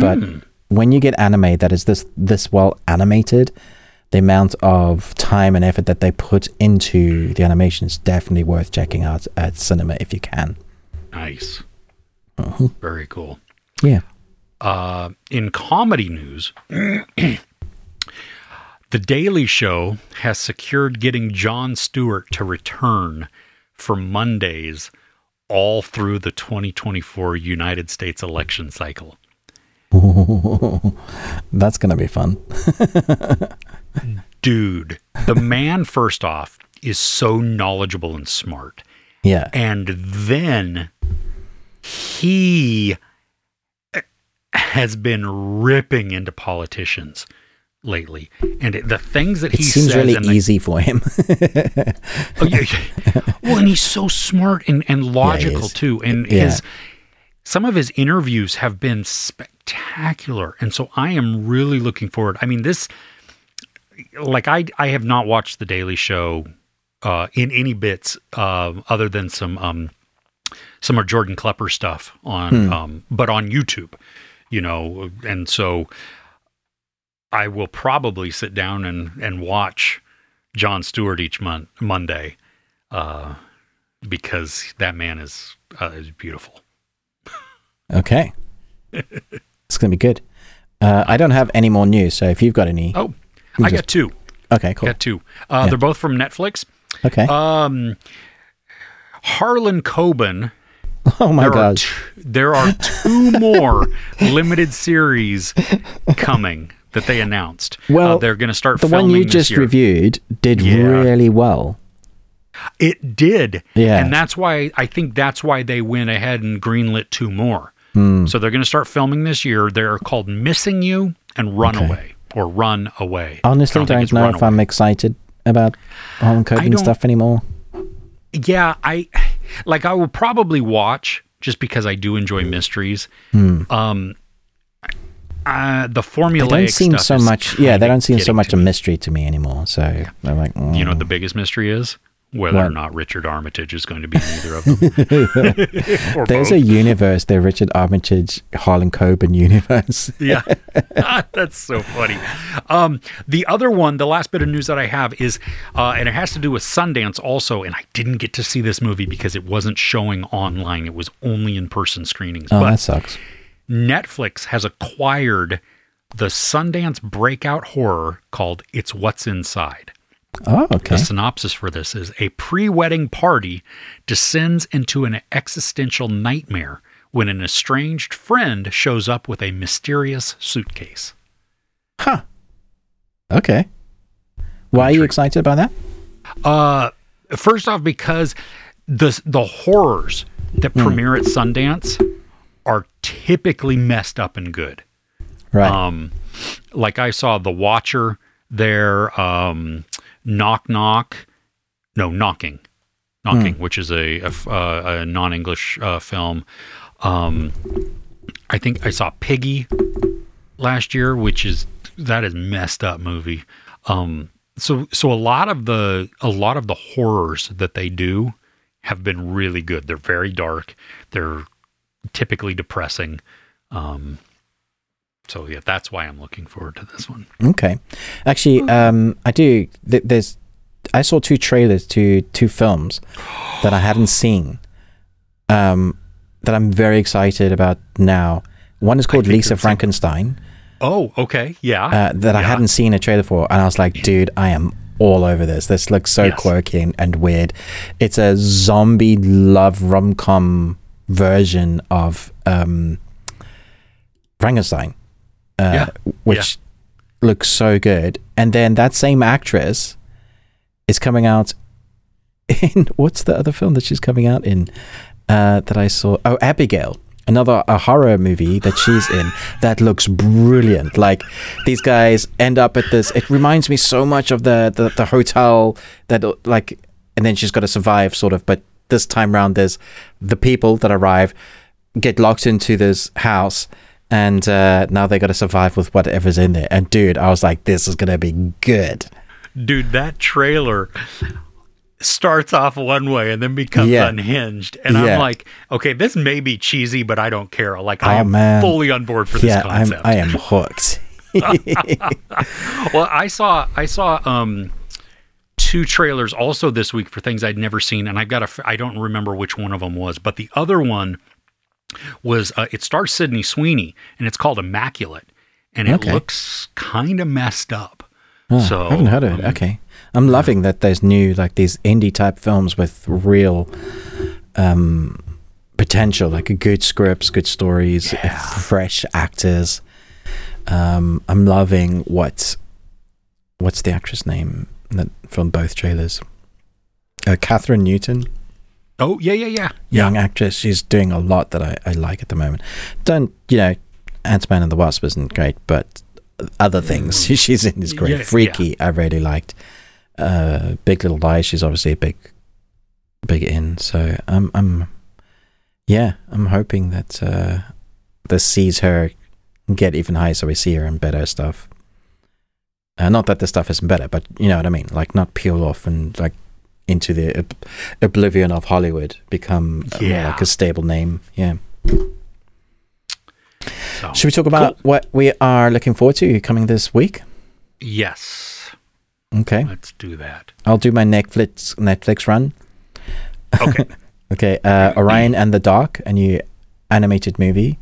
Mm. Um, I love the idea of this movie. I didn't know anything about it. I love the animation style anyway, but when I saw what it was about, is the boy with an active imagination faces his fears of an unforgettable journey through the night with his new friend, a giant smiling creature named Dark. So basically, this creature is darkness, and it's oh. all about confronting the fact that dark, that the darkness isn't scary. And I was just like, I wonder if this is going to have a really good effect on, you know, being scared of the dark. Like, if yeah. for young kids that struggle and they see this, I'm like, oh, there is nothing. I love that story behind it, because, you know, who isn't afraid of it? When, when late at night, Chris, and you go downstairs to get a glass of water and the lights are all off, and you get your glass of water and then you got to switch the lights off because, you know, and you're running because you don't know what's behind you. You walk quicker with your glass of water because you don't know what's in the dark, even though you've just been there. It makes no sense, but you're still... Irrational, but still, yeah. Well, when your mind I've seen Hereditary one you. too many times. yeah, yeah, exactly. Or those, like the Invisible Man. They just yeah. focus on a corner of the room and you're like... Yeah, yeah. What am I supposed to see? What? Well, there's nothing there, but I, nothing. I'm I'm quite certain there is. yeah, sorry, I went off on a tangent. And then no, there's an what? anime uh, called. Oh, wait, Form- what, what what day does that one come out? The Dark. Uh, it's this week. I'm not sure when. Oh, okay, okay. Yeah. um. Then there's an anime mm-hmm. that I'm not sure about. It's called Four Nights of the Apocalypse. It's basically the continuing story of the Seven Deadly Kingdom.